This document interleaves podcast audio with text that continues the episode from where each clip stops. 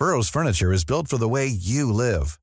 From ensuring easy assembly and disassembly to honoring highly requested new colors for their award-winning seating, they always have their customers in mind. Their modular seating is made out of durable materials to last and grow with you. And with Burrow, you always get fast, free shipping. Get up to 60% off during Burrow's Memorial Day sale at burrow.com slash ACAST. That's burrow.com slash ACAST. burrow.com slash ACAST.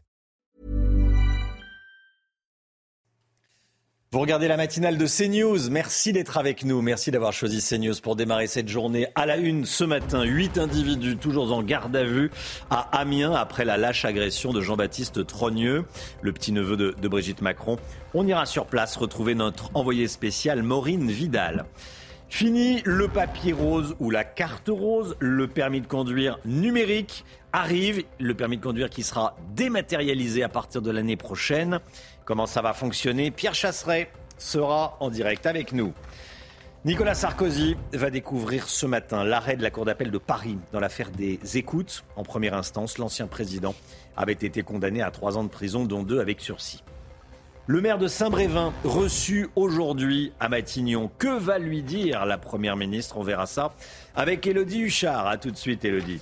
Victor Wembanyama sera la nouvelle coqueluche des San Antonio Spurs. Le prodige français devrait faire ses débuts en NBA dans le même club que Tony Parker. Il a 18 ans, il mesure 2 mètres 19, Victor Wembanyama. On vous dit tout ce matin. La haine anti-Emmanuel Macron est encore montée d'un cran. Lundi dernier, en marge d'une manifestation, le petit-neveu de Brigitte Macron a donc été violemment agressé devant sa chocolaterie à Amiens. Oui, un groupe d'individus s'en est pris à Jean-Baptiste Trogneux. Euh, peu après l'allocution télévisée euh, du chef de l'État, huit personnes ont été interpellées et sont actuellement en garde à vue. Le récit de notre envoyé spécial sur place, Maureen Vidal.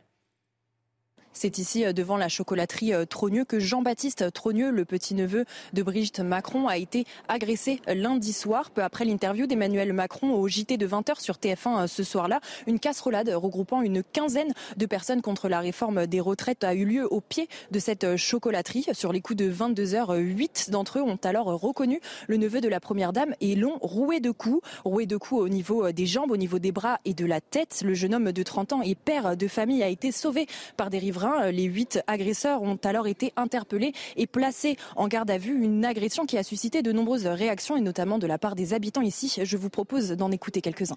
Ça nul et bête. Après, chacun pense ce qu'il veut. Hein.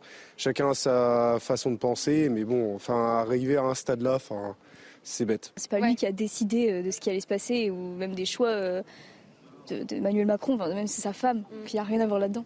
C'est comme si moi je faisais quelque chose et qu'on agressait, euh, je sais pas, mon cousin. Le père de la victime a déploré euh, l'état physique dans lequel son fils euh, se trouve. Le trentenaire a une ou deux côtes cassées, trois doigts foulés et un hématome. Au vu de son état, Jean-Baptiste Trogneux a reçu quatre jours d'incapacité totale de travail. Chana, le père de la victime, Jean-Alexandre Trogneux, a, pris la parole. Hein. Oui, Jean-Alexandre Trogneux, qui n'est autre que le neveu de la première dame. Et selon lui, son fils a frôlé la catastrophe. Écoutez. Un plus un avec les autres s'est rapproché de mon fils et lui a mis euh, une belle droite euh, dans la mâchoire. Euh, puis les dix autres se, sont déchaînés sur lui. les coups ont plu d'un peu partout. il a pris quatre ou cinq uppercuts. il a une ou deux côtes de cassées. Au scanner cérébral, il y a un hématome dont on espère que ça restera bénin. Là, on a frôlé la catastrophe. Euh, pourquoi j'ai accepté d'en parler aux médias aujourd'hui C'est que vraiment, on a poussé le bouchon trop loin et c'est inadmissible et, intolérable. Emmanuel Macron a réagi à cette agression depuis euh, l'Islande où il se trouve, depuis Reykjavik. Il a été agressé parce que c'est notre petit-neveu. Et j'ai eu l'occasion à plusieurs reprises de le, de le, dire et de le répéter. La violence n'a pas place euh, en démocratie, quelle qu'elle soit, et en particulier dans la nôtre. Il a été confronté à la brutalité, à la violence, à la bêtise. Et avec beaucoup de courage, ce jeune papa euh, s'est interposé pour protéger euh, sa boutique. Il y a encore aujourd'hui des examens euh, à faire. Je souhaite qu'il soit complètement rétabli. C'est la justice qui aura évidemment à se prononcer. En tant que qu'oncle, je considère ces, ces, actions comme absolument inacceptables. Et en tant que président de la République, elles sont inqualifiables. Et nous continuerons de nous battre contre toute forme de violence, d'où qu'elle vienne, et qui que ce soit qui soit touché dans notre société. Alors que sait-on de, cette agression? Comment ça s'est passé? On fait le point avec Amaury Bucco du service police-justice de CNews. Huit personnes interpellées et placées en garde à vue pour l'agression de Jean-Baptiste Trogneux ce lundi 15 mai à Amiens. Jean-Baptiste Trogneux n'est autre que le petit-neveu de Brigitte Macron, c'est-à-dire que son grand-père était le frère euh, de Brigitte Macron, la femme d'Emmanuel euh, Macron. Euh, cet homme, Jean-Baptiste Trogneux, eh bien, il tient une enseigne de chocolaterie à Amiens, dans le centre historique, devant laquelle eh bien, s'étaient réunis une quinzaine de manifestants ce lundi 15 mai en marge du discours d'Emmanuel Macron. Ces manifestants opposés à Emmanuel Macron, eh bien, ils étaient munis de casseroles et ils s'en seraient pris à la vitrine euh, du magasin, si bien que Jean-Baptiste Trogneux, la victime, euh, serait sorti, aurait commencé à parler avec eux avant d'être roué de coups. Huit de ces manifestants ont donc été interpellés et placés en garde à vue pour être mis dans les mains de la sûreté départementale, hein, qui est une unité d'investigation qui est en charge de l'enquête. la victime, de son côté, se serait vue attribuer au moins quatre jours d'ITT. Et puis ce que nous racontait un commerçant euh, voisin, eh c'est que ça fait plusieurs années euh, que l'enseigne Jean Trogneux est visée euh, par des opposants à Emmanuel Macron. Voilà, on va continuer évidemment à, parler de, ce qui s'est passé à, Amiens. Est-ce qu'on peut revoir la, une du courrier Picard ce matin? Euh, est-ce que la régie peut me dire Je voulais vous montrer, voilà, la voici. Euh, le petit-neveu de Brigitte Macron agressé, donc Jean-Baptiste Rogneux, frappé devant la chocolaterie familiale par des manifestants. Huit personnes sont en garde à vue. Ça fait évidemment la une du, euh, du courrier Picard. Tolérance zéro en cas de mauvaise conduite pendant les mariages. C'est le message que veut faire passer le maire de Saint-Dié-des-Vosges dans le Grand Est. Oui, ulcéré par de nouveaux débordements euh, le week-end dernier, l'élu a pris un arrêté. En cas de trouble à l'ordre public avant une cérémonie, elle sera immédiatement reportée au lundi suivant à 8 h du matin. Marine Sabourin.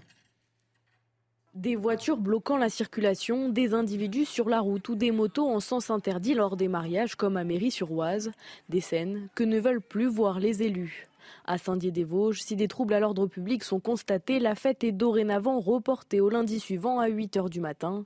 Une décision qui fait suite à de nombreux incidents.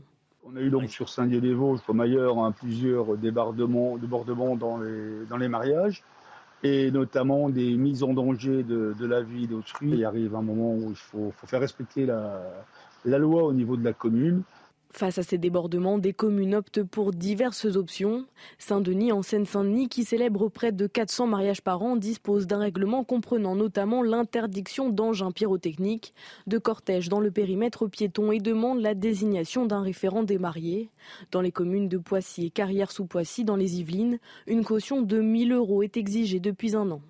400 euros sont encaissés si les époux ont plus de 30 minutes de retard, 500 s'il y a des dégradations dans la mairie et 100 s'il faut facturer le ménage. Dans le nord, à Maubeuge, Tourcoing ou encore Roubaix, les maires ont tout simplement décidé de ne plus marier le samedi après-midi. Voilà, des maires qui en ont ras-le-bol de ces individus violents qui se comportent mal alors que ça doit ça doit être la fête. Euh, c'est inadmissible, évidemment. On sera avec Bruno Toussaint, hein, le maire de Saint-Dié-des-Vosges, que vous avez vu dans le reportage. Il sera en direct avec nous à 7h10. Nicolas Sarkozy sera ce matin, s'il est à nouveau condamné pour corruption et trafic d'influence. Le jugement dans l'affaire des écoutes euh, en appel hein, est attendu à 9h. L'ancien président a été jugé en appel euh, en décembre dernier aux côtés de son ami Thierry Herzog et de l'ancien haut magistrat Gilbert Azibert. Retour sur ce procès avec Noémie Schulz.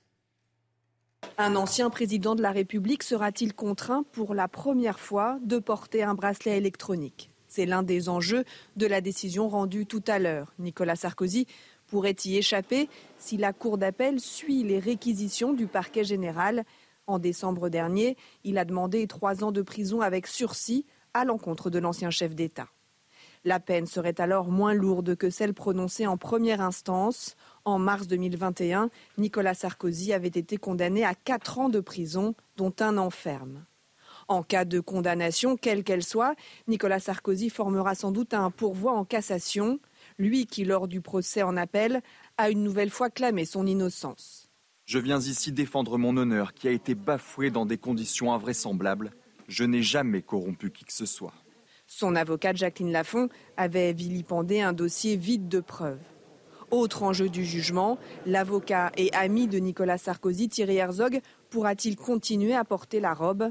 En décembre, le parquet général a requis sa condamnation à trois ans de prison avec sursis et l'interdiction d'exercer la profession d'avocat pendant cinq ans. Le maire de Saint-Brévin, en Loire-Atlantique, va être reçu par la Première ministre euh, Elisabeth Borne. Aujourd'hui, le maire de Saint-Brévin qui a démissionné de son mandat de maire. Il en avait marre, il en avait ras-le-bol. La coupe était pleine, notamment après l'incendie de sa, de sa maison. Euh, lui qui euh, défendait un projet de CADA, d'installation de CADA dans, la ville de, Saint-Brévin. Un centre d'accueil des, demandeurs d'asile.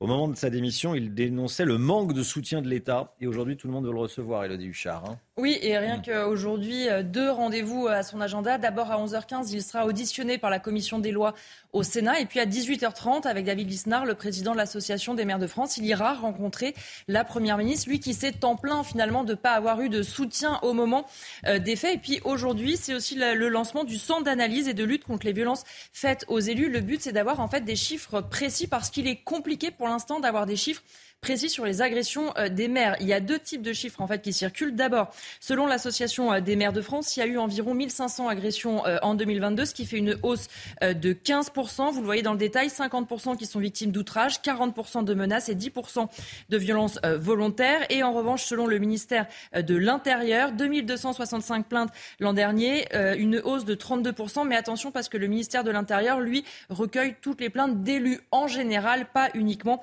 des maires. Ça mission avait été le symbole criant de deux choses. D'abord, de ces élus qui sont de plus en plus souvent agressés, de plus en plus souvent euh, violemment, même s'il n'y a pas eu plus de démissions pour l'instant que sur la même période lors du mandat euh, précédent. Et puis, c'est aussi criant de voir à quel point ils n'avaient pas été euh, soutenus. Alors, dans les rangs de la majorité, on nous explique qu'on ne pourra jamais mettre un policier derrière chaque maire, et ça, ça s'entend. Il y a eu parfois déjà des avancées législatives, mais les élus demandent plus de protection, qu'on facilite les plaintes, ça c'est déjà en partie le cas. Et on sait aussi que Dominique Faure, la ministre des collectivités euh, territoriales, sera au rendez-vous et d'ici 48 heures, elle fera de nouvelles annonces pour mieux protéger notamment les maires et les élus en général. Elodie Huchard, merci beaucoup Elodie. Beaucoup de, de PME et d'artisans ont énormément de difficultés à embaucher. C'est le cas notamment dans le transport fluvial. Le secteur manque cruellement de personnel et des lycéens sont actuellement formés à ce métier, le transport fluvial. Oui, notamment près de Strasbourg. La région recrute des lycéens en bac professionnel et finance leur formation. Kylian Salé et Marine Sabourin. Piloter un bateau de 54 mètres à 18 ans, beaucoup en rêvent. Eux l'ont fait. Et ils ont trois années pour être opérationnels et travailler dans le transport fluvial de marchandises ou de passagers. Pour Quentin, ce métier présente beaucoup d'avantages. Il y a du travail, donc j'aime bien travailler. Il y a aussi du, du voyage, donc on voyage beaucoup aussi. Euh, partout en Europe, sur n'importe quel fleuve. On peut visiter les fleuves en France. Il y a aussi des fleuves qui vont jusqu'à Rotterdam, comme le Rhin. Donc en fait, ça nous permet de vraiment visiter euh, plein de lieux. Quand ils ne sont pas en mer, les étudiants s'exercent sur ce simulateur financé à 100% par la région Grand Est. Et le secteur recherche du personnel à tous les postes, avec des patrons prêts à mettre la main à la poche. Actuellement, euh, il y a une telle tension dans, dans ce métier, c'est que qu'en début de saison, il y a un réel mercato là, de, qui, se, qui se met en place et les, compagnies euh, surenchérissent euh, auprès des différents capitaines là, qui sont d'autres boîtes pour les, les récupérer. Avec ce diplôme, les bacheliers peuvent occuper plusieurs postes, mais pas piloter seuls. Ils devront attendre quelques années pour gagner en expérience, passer leur permis de conduire et enfin prendre seul le large. Voilà, c'est un beau métier. Hein c'est un beau métier. Pourquoi pas? Pourquoi pas? Non, enfin, je, Pensez à une reconversion, Je, je disais pas ça pour vous spécialement, Elodie, hein, mais c'est en général. Ça vous a beaucoup plu. oui. Euh, on part à Cannes. Malgré la polémique sur sa présence, Johnny Depp était bien sur le tapis rouge de Cannes, l'acteur américain qui incarne Louis XV dans le nouveau film de Maïwen, Jeanne Dubarry, présenté en film d'ouverture. Oui, il a d'ailleurs, euh, vous le voyez, foulé les marches euh, aux côtés de sa réalisatrice. Depuis son procès très controversé avec son ex-femme Amber Heard, la star a été bannie des plateaux de tournage américains. On sait qu'il a remporté. Oui. Oui. C'est Michael Douglas et Catherine Deneuve qui ont lancé le festival. Michael Douglas, que vous voyez sur le, tapis rouge avec sa femme Catherine Zeta-Jones, et euh, Michael Douglas qui a euh, reçu donc euh, la, palme d'honneur pour célébrer ses 55 ans de carrière. Quelle classe, quelle élégance. Chiara Mastroianni en maîtresse de cérémonie. Allez, classe, élégance avec Catherine Deneuve, bien sûr, la mère et la fille. Victor Wembanyama devrait jouer chez les Spurs. C'est le sport tout de suite. C'était votre programme avec Groupe Verlaine. Isolation par l'extérieur avec aide de l'État. Groupe Verlaine, connectons nos énergies. La nouvelle star française de la NBA, le basket américain, c'est Victor Wembanyama. Il devrait jouer chez les Spurs qui ont obtenu cette nuit le droit d'avoir la meilleure recrue. L'équipe des San Antonio Spurs, c'est là où jouait Tony Parker, qui est le dernier joueur français qui a marqué le basket américain. Hein. Et Victor Wenbanyama est bien parti pour le remplacer. Il devrait être la meilleure recrue du basket américain euh, cette année. Les statistiques de Wemby sont impressionnantes. Et je rappelle qu'il n'a que 19 ans et mesure 2,19 m. Il faudra euh, attendre le mois de juin pour avoir euh, la confirmation de ce choix. Voilà, il joue actuellement à, à Boulogne-Billancourt. Du foot, on connaîtra ce soir l'adversaire de l'Inter Milan en finale de la Ligue des Champions. Oui, le Real Madrid affrontera euh, Manchester City. C'est à suivre ce soir euh, sur Canal Plus à partir de 21h. À l'aller, les Citizens ont arraché le nul contre les tenants du titre. Votre programme avec Groupe Verlaine. Installation photovoltaïque garantie 25 ans. Groupe Verlaine, connectons nos énergies. CNews, il est 6h15. Merci d'être avec nous. Restez bien sûr CNews. Dans un instant, on sera en direct avec Pierre Chasseret. Pierre Chasseret en voiture, en direct avec nous. Bonjour Pierre. Vous allez nous parler du, du, permis de conduire dématérialisé. Ça, ça va être le grand changement. On n'aura plus le permis de conduire dans son portefeuille, on l'aura sur son smartphone. Restez bien avec nous. À tout de suite. Bon réveil à tous. 6h17, bienvenue à tous. Tout d'abord, le point info avec vous, Chana. L'émotion à Amiens après la violente agression du petit-neveu de Brigitte Macron. Lundi dernier, un groupe d'individus s'en est pris physiquement à Jean-Baptiste Trogneux devant sa chocolaterie. Peu après l'allocution euh, du chef de l'État, l'ensemble de la classe politique a condamné cette montée de la violence. Au total, huit personnes ont été interpellées et sont toujours en garde à vue.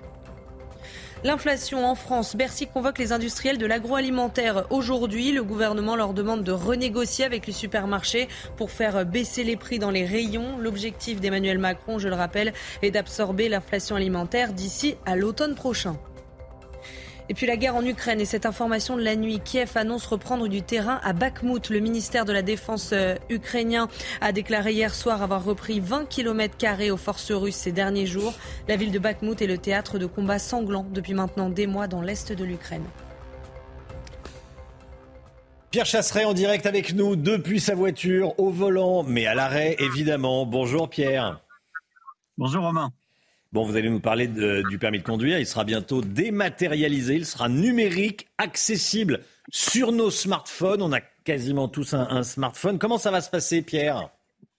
Alors avant, il y avait ça, le permis euh, rose qui a été instauré en 1922. Depuis, on a changé, on est passé au format carte de crédit en 2013. Et eh bien demain, effectivement, Romain, ce sera dans notre smartphone via une application. Mais attention, pas de panique, les deux resteront valables, que ce soit votre permis dématérialisé comme votre permis de conduire euh, traditionnel au format carte de crédit ou rose. Les deux restent valables, l'un ne va pas remplacer l'autre. Oui, vous faites bien de le préciser, pas de panique, euh, tout va bien et, tout va bien se passer, euh, comme dirait l'autre. Comment se présentera concrètement notre permis de conduire?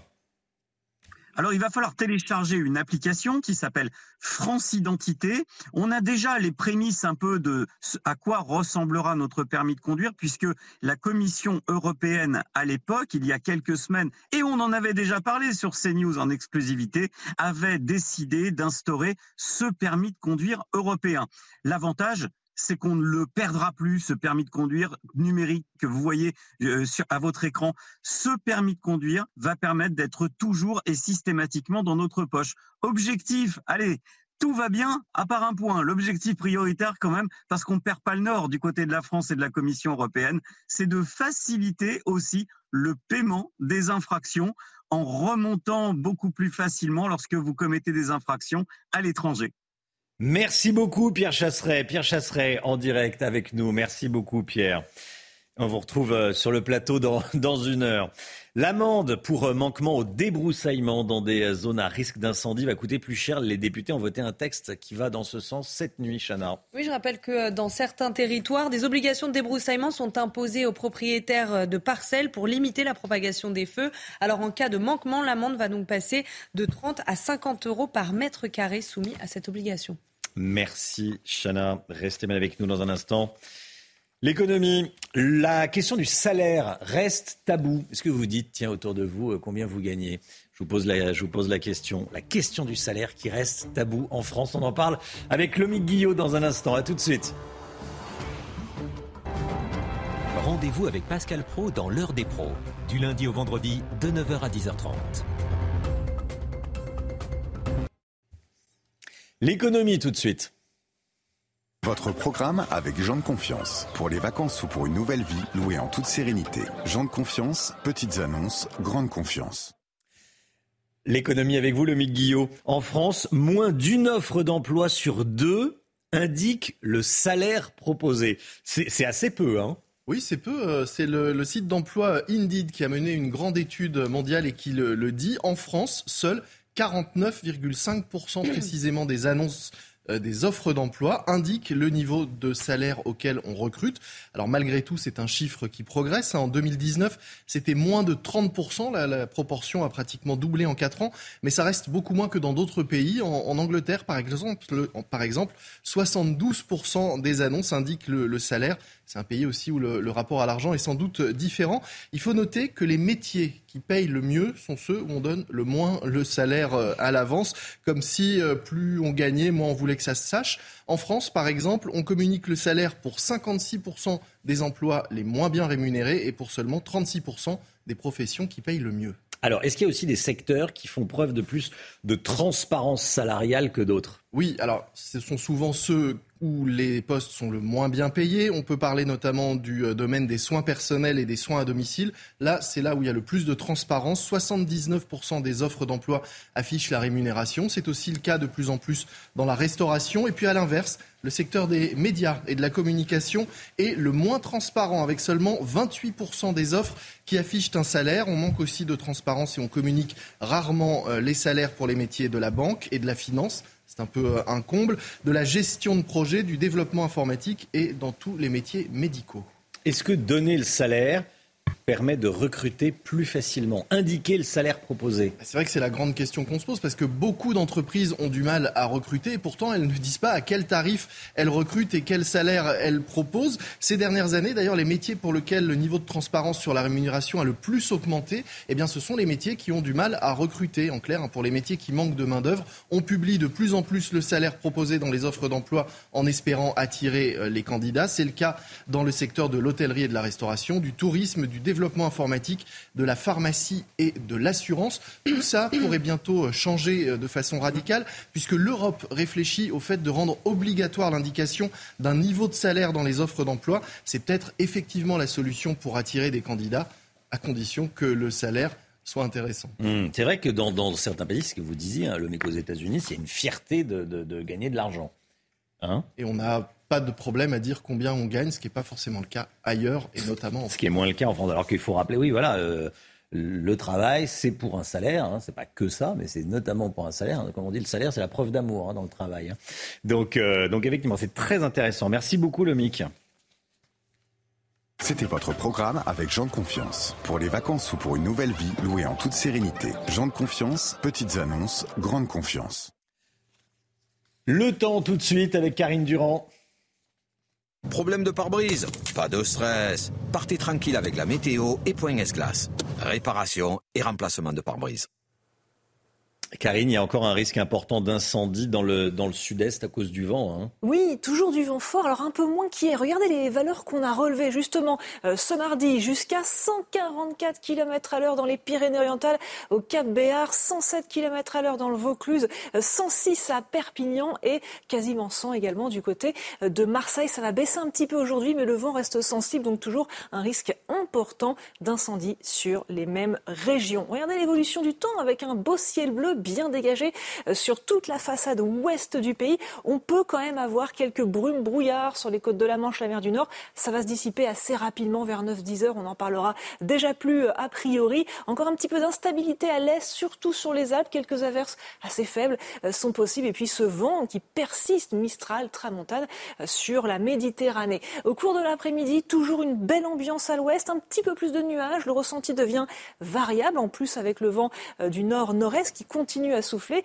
qui donne un ressenti un petit peu frais sur la moitié nord en particulier. Le vent continue à faiblir très progressivement sur la Méditerranée et on peut avoir quelques chutes de neige sur les Alpes vraiment faibles à partir de 1800 mètres. Les températures sont vraiment basses ce matin, hein, avec parfois des petites gelées blanches dans les campagnes, du côté de l'Oise notamment, mais dans les grandes villes, pas de gelée, avec 8 degrés par exemple à Paris, 6 pour Lille dans les Hauts-de-France, un maximum de 15 à Nice et Cannes.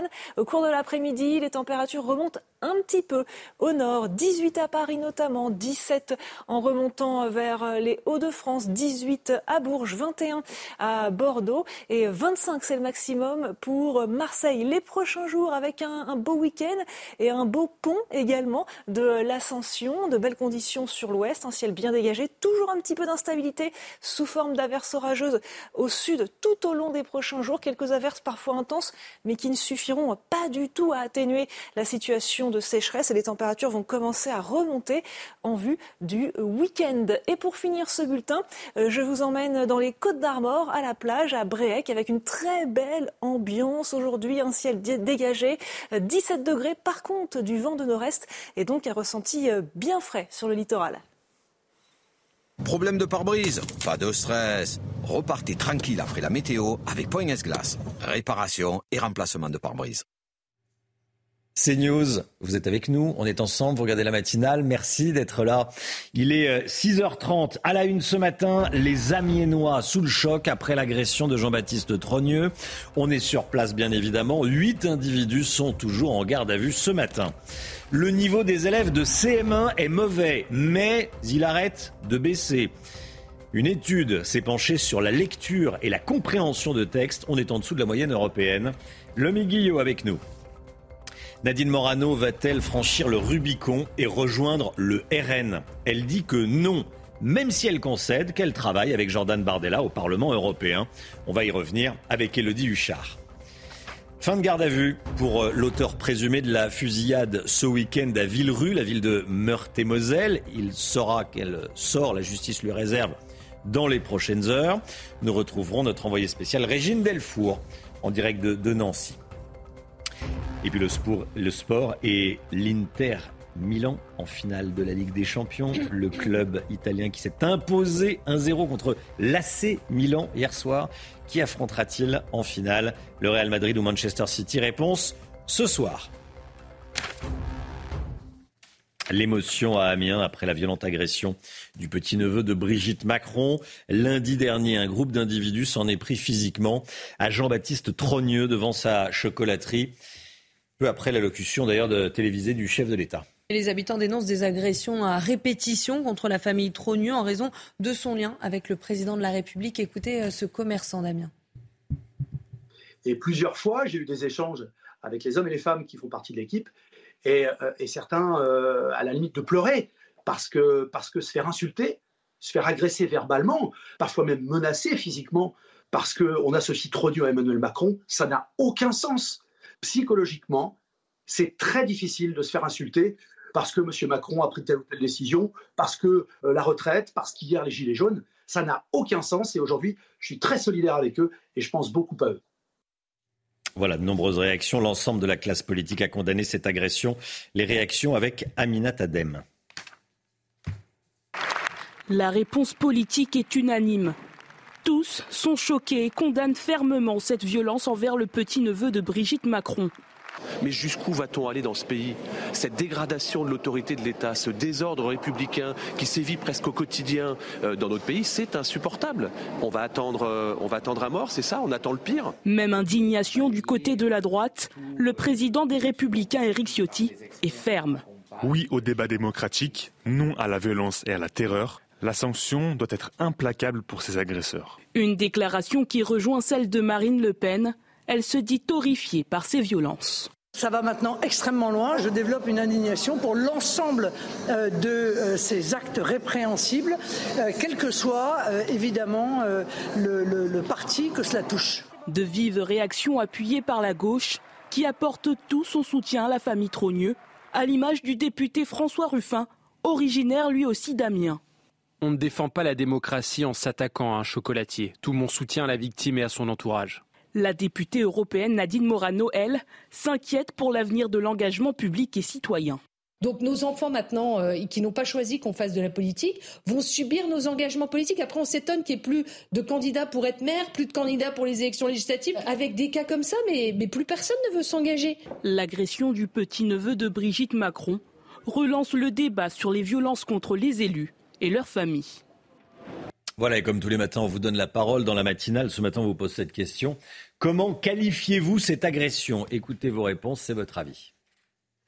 Personnellement, je ne suis pas pour le gouvernement actuel, mais je ne vois pas l'intérêt d'aller euh, agresser euh, le neveu, euh, que ce soit d'Emmanuel Macron ou d'un autre représentant politique, en sachant que lui, il n'y est pour rien. Quoi qu'on pense de la réforme des retraites ou de la politique d'Emmanuel Macron aujourd'hui, il n'y a pas forcément, il a, rien qui peut justifier un acte comme ça de violence envers n'importe quel membre de la famille, n'importe quelle famille d'ailleurs. N'importe qui, que ce soit un homme politique ou quelqu'un d'autre, le traitement est le même, c'est pas normal. C'est inacceptable inacceptable tout simplement. On, vit quand même dans un monde civilisé, supposé, mais euh, comme vous voyez, les gens se comportent comme des sauvages. Un plan anti-délinquance lancé par Gérald Darmanin pour cet été. Le ministre de l'Intérieur a présenté son Plan de bataille valable de début juillet à la fin août, Chana. Et l'annonce des renforts euh, pour les départements les plus criminogènes en période estivale. Alors, dans les zones police, 231 policiers de sécurité publique, 11 compagnies de CRS, 66 unités de motos euh, cyclistes seront euh, déployées. Et côté gendarmerie, 360 gendarmes se déplaceront des terres vers les côtes. Le niveau des élèves français en lecture et à l'écrit ne baisse plus. C'est vraiment l'histoire du verre à moitié euh, plein ou à moitié vide. C'est une bonne nouvelle, ça, Lomic, ou pas? Expliquez-nous. Oui, on pourrait dire, Romain, qu'à force de, creuser, on a, on a, touché le fond, mais on va plutôt se réjouir hein, des résultats de cette étude internationale PIRLS, c'est le nom de l'étude, sur les compétences des écoliers en compréhension de l'écrit après 4 ans d'école primaire, ce qui correspond chez nous au CM1. Cette étude montre en effet une stabilité du niveau des petits Français depuis 5 ans, après 15 ans de baisse continue. Côté vert à moitié plein, vous le disiez, l'écart se réduit entre la France et les autres pays euh, européens, mais euh, côté vert à moitié vide, puisqu'on ne progresse pas, si l'écart se réduit, c'est parce que les autres, euh, eh bien, le, niveau dans les autres pays a, baissé, fortement baissé, même si la France, la Finlande, pardon, et la Pologne, premiers du classement, restent largement loin devant nous, tandis que vous le voyez, la France se trouve en dessous de la moyenne européenne, même si elle est légèrement au-dessus de la moyenne mondiale. Autre point à surveiller, l'écart de niveau se creuse entre les filles et les garçons. Les filles ont un meilleur niveau de lecture et de compréhension que les garçons et la différence augmente au fil des années.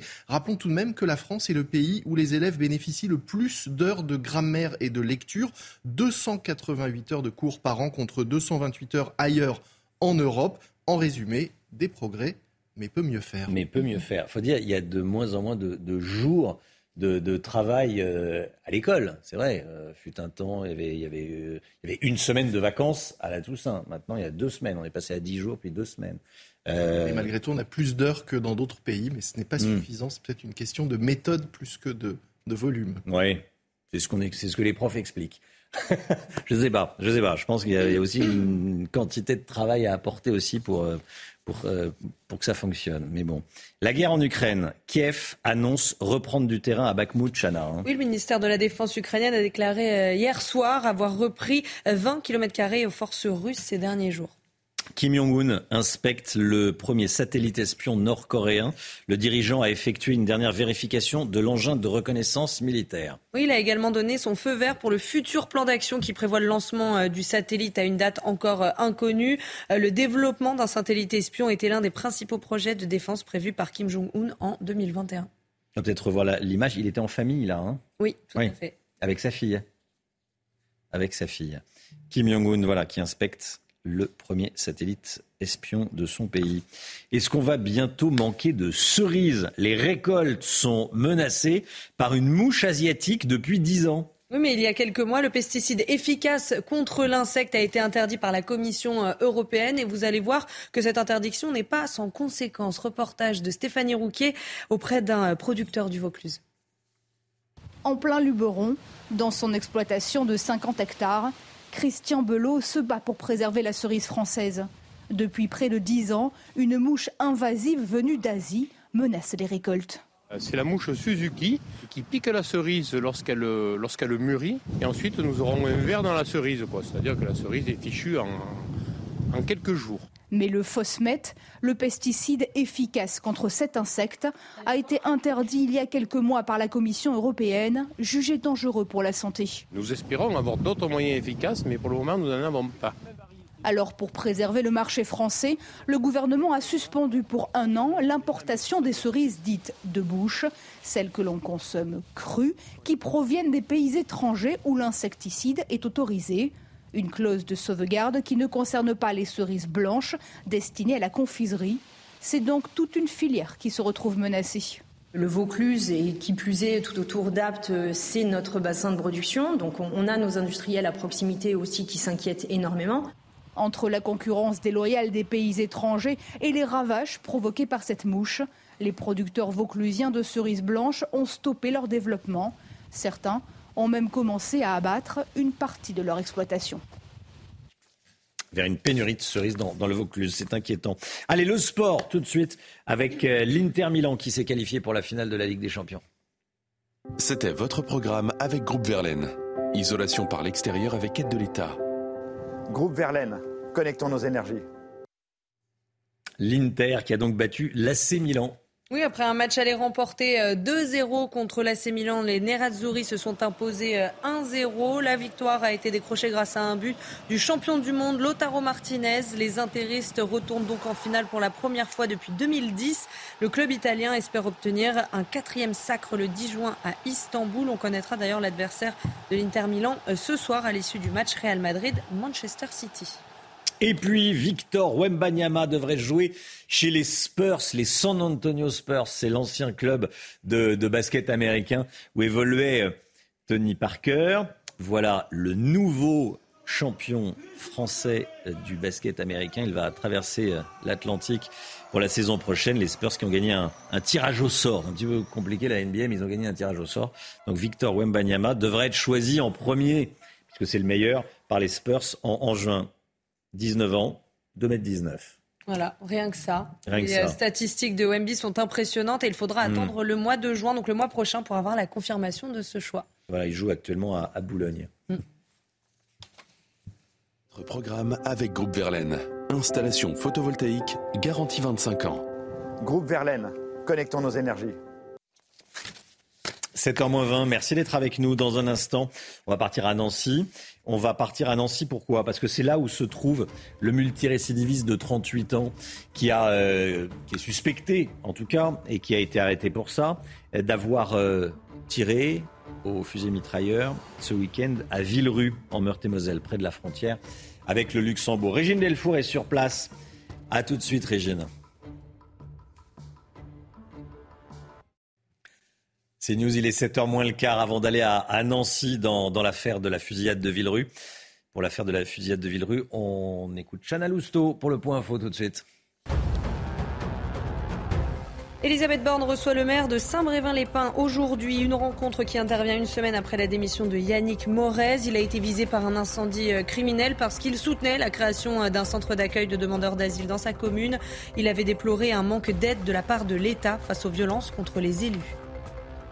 Michael Douglas, ovationné à Cannes, l'acteur américain a lancé le festival hier soir aux côtés de Catherine Deneuve. Il a reçu une palme d'honneur et dans le même temps, Johnny Depp était bien sur le tapis rouge malgré la polémique sur sa présence. Il incarne Louis XV dans le nouveau film de Maïwen Jeanne Dubarry, présenté en film d'ouverture. Et puis la petite carte rose du permis de conduire va bientôt euh, disparaître pour laisser place à sa version euh, dématérialisée. C'est une information du Parisien. Euh, il sera numérique et accessible sur nos téléphones via l'application France Identité. Les premières expérimentations débuteront à la fin de l'année dans trois départements avant une généralisation début 2024.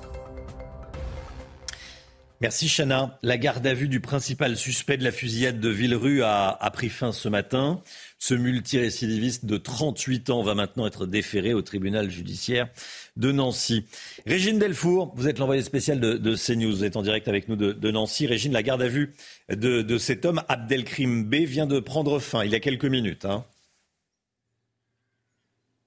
Oui, absolument, euh, Romain, puisque cet homme, je vous rappelle, euh, il a été interpellé euh, lundi matin à 6h05 à Villerue. Sa garde à vue a été prolongée de 24 heures. Donc c'était ce matin à 6h05 sa garde à vue devait se terminer. Il a été placé en garde à vue donc pour du chef de tentative de meurtre. Il va être présenté à un juge d'instruction et certainement à un juge des libertés et de la détention pour une probable mise en détention puisque cet homme est un récidiviste. Il est connu services de police, notamment avec 140 faits, plusieurs condamnations, et puis, euh, selon nos informations, euh, trois euh, séjours en prison, dont le dernier en octobre, après un refus d'obtempérer. Régine, vous avez rencontré pendant ces, 48 heures à, à Villerue plusieurs personnes. Et vous avez d'ailleurs pu vous entretenir avec la mère d'une victime. Oui, absolument. Euh, avec euh, la mère de Kenzo. Kenzo, c'est ce jeune luxembourgeois de 17 ans qui a reçu une balle dans la tête et euh, sa maman donc revenait sur les lieux de la fusillade puisqu'elle nous expliquait qu'elle avait besoin d'être là et on l'a rencontrée. Elle était très très émue puisqu'en fait elle a vu sur la marque où son fils s'était écroulé un bouquet de fleurs, ce qui l'a énormément ému. Je vous propose de l'écouter. J'ai juste une chose à vous demander, s'il vous plaît. Arrêtez vos vengeances, je vous en supplie. Vous avez tué sur, tiré sur mon fils qui vous a rien fait. Sur votre fils, c'est ça Il était où Regardez, mon fils, il était là. On lui met déjà des fleurs pour lui dire qu'il est mort. Il est même pas mort encore. Ils ont même pas de respect, ces gens, pour les enfants. Pourquoi le procureur, il dit que, que que mon fils il est sorti d'affaires, il est encore dans le coma, il a même pas ouvert ses yeux, il a même, est même pas réveillé. Comment ces gens ils peuvent? Ils ont pas, ils pas de cœur. Donc cette maman qui était totalement bouleversée puisqu'elle le dit euh, quand elle voit ses fleurs, elle dit mais mon fils euh, n'est pas mort. Elle appelle donc euh, les jeunes à, stopper ces trafics, ces violences puisque à Villerue avec les nombreuses personnes avec lesquelles nous avons pu nous entretenir, ils craignent encore une escalade de la violence et surtout face à cette fusillade qui a fait cinq blessés, ils pensent qu'il va y avoir encore d'autres représailles qui pourraient être encore plus sanglantes. Les trafiquants de drogue qui euh, créent tant de, tant de malheurs, tant de malheurs. Merci beaucoup, Régine Delfour, envoyée spéciale euh, de CNews dans, en Meurthe-et-Moselle, en direct de, Nancy, avec Thibault Marcheteau pour, euh, pour les images. Il est 6h48. Restez bien avec nous. Dans un instant, la politique avec Elodie Huchard. On va parler de Nadine Morano. Nadine Morano, qui est qui n'est pas tentée d'aller au RN, c'est ce qu'elle dit. En tout cas, le RN est tenté de la faire venir. Bon, ça peut se résumer comme ça. On verra ça avec, euh, avec Elodie dans un instant. À tout de suite. Rendez-vous avec Jean-Marc Morandini dans Morandini Live, du lundi au vendredi, de 10h30 à midi.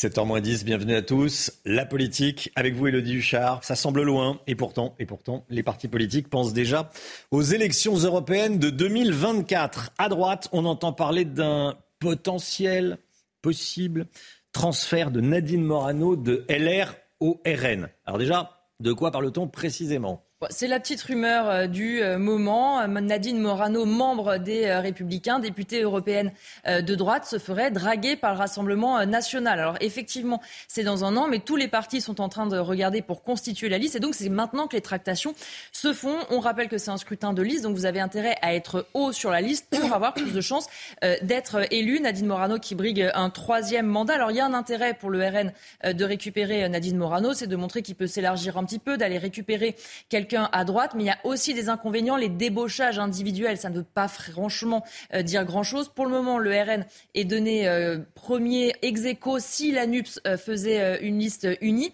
L'inconvénient aussi de cette hypothèse, c'est que plus, évidemment, il faudra bien servir Nadine Morano, donc plus on prend des débauchages d'autres partis, moins on sert son propre parti. Est-ce que cette hypothèse d'un passage de Nadine Morano des LR au RN est crédible?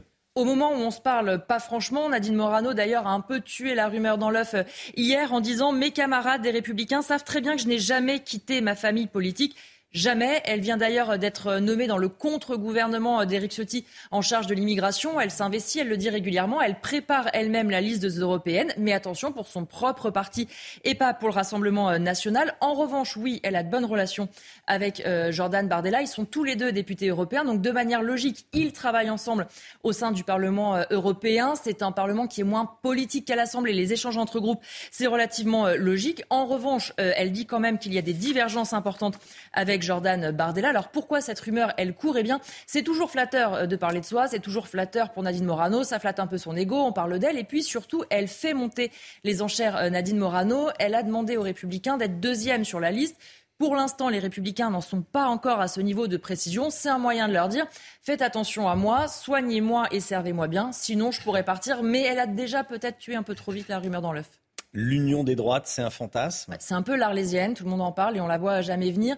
Il n'y a qu'à voir il y a quelques semaines quand Guilhem Carayon, porte-parole du parti, a échangé dans un journal sur l'union des droites avec le président euh, des jeunes euh, du Rassemblement national et des Émoristes. Dans son propre parti, tout le monde poussait euh, des cris d'orfraie. Alors ils peuvent se retrouver évidemment sur certains sujets, la lutte contre l'assistanat, la lutte contre l'immigration, mais justement sur les sujets européens, il y a quand même de grandes divergences entre les républicains et le Rassemblement national. Certes, la droite est parfois critique envers nos institutions, mais jamais aussi opposé que ne l'est le Rassemblement national. Et puis, surtout, Union des droites, ça veut dire un parti euh, qui prend un peu euh, le, leadership contre les autres qui s'effacent. Ça voudrait dire la mort des LR. Et même si beaucoup prédisent la mort des Républicains, pour l'instant, ils bougent encore, si vous me permettez l'expression. Élodie Huchard, merci beaucoup, Élodie. Elle est 8h15, tiens. Invité de Laurence Ferrari, 8h15, Fabien Roussel, le numéro 1 du Parti communiste, qui sera l'invité de Laurence Fabien Roussel. Invité de Laurence Ferrari, 8h15 dans la matinale. La musique tout de suite.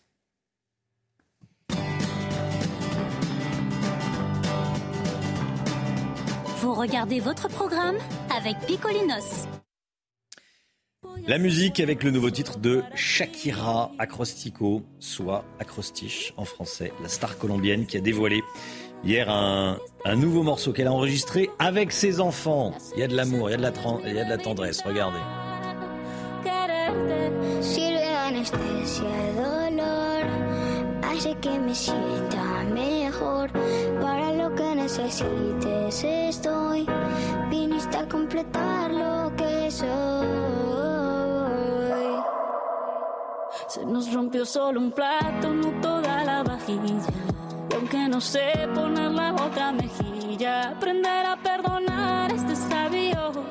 solo te salga amor de esos labios las cosas se dañan, no se botan, se reparan.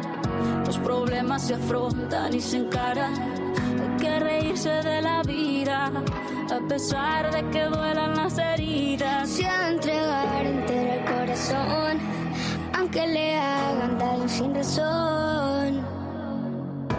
Lo único que quiero es tu felicidad estar contigo.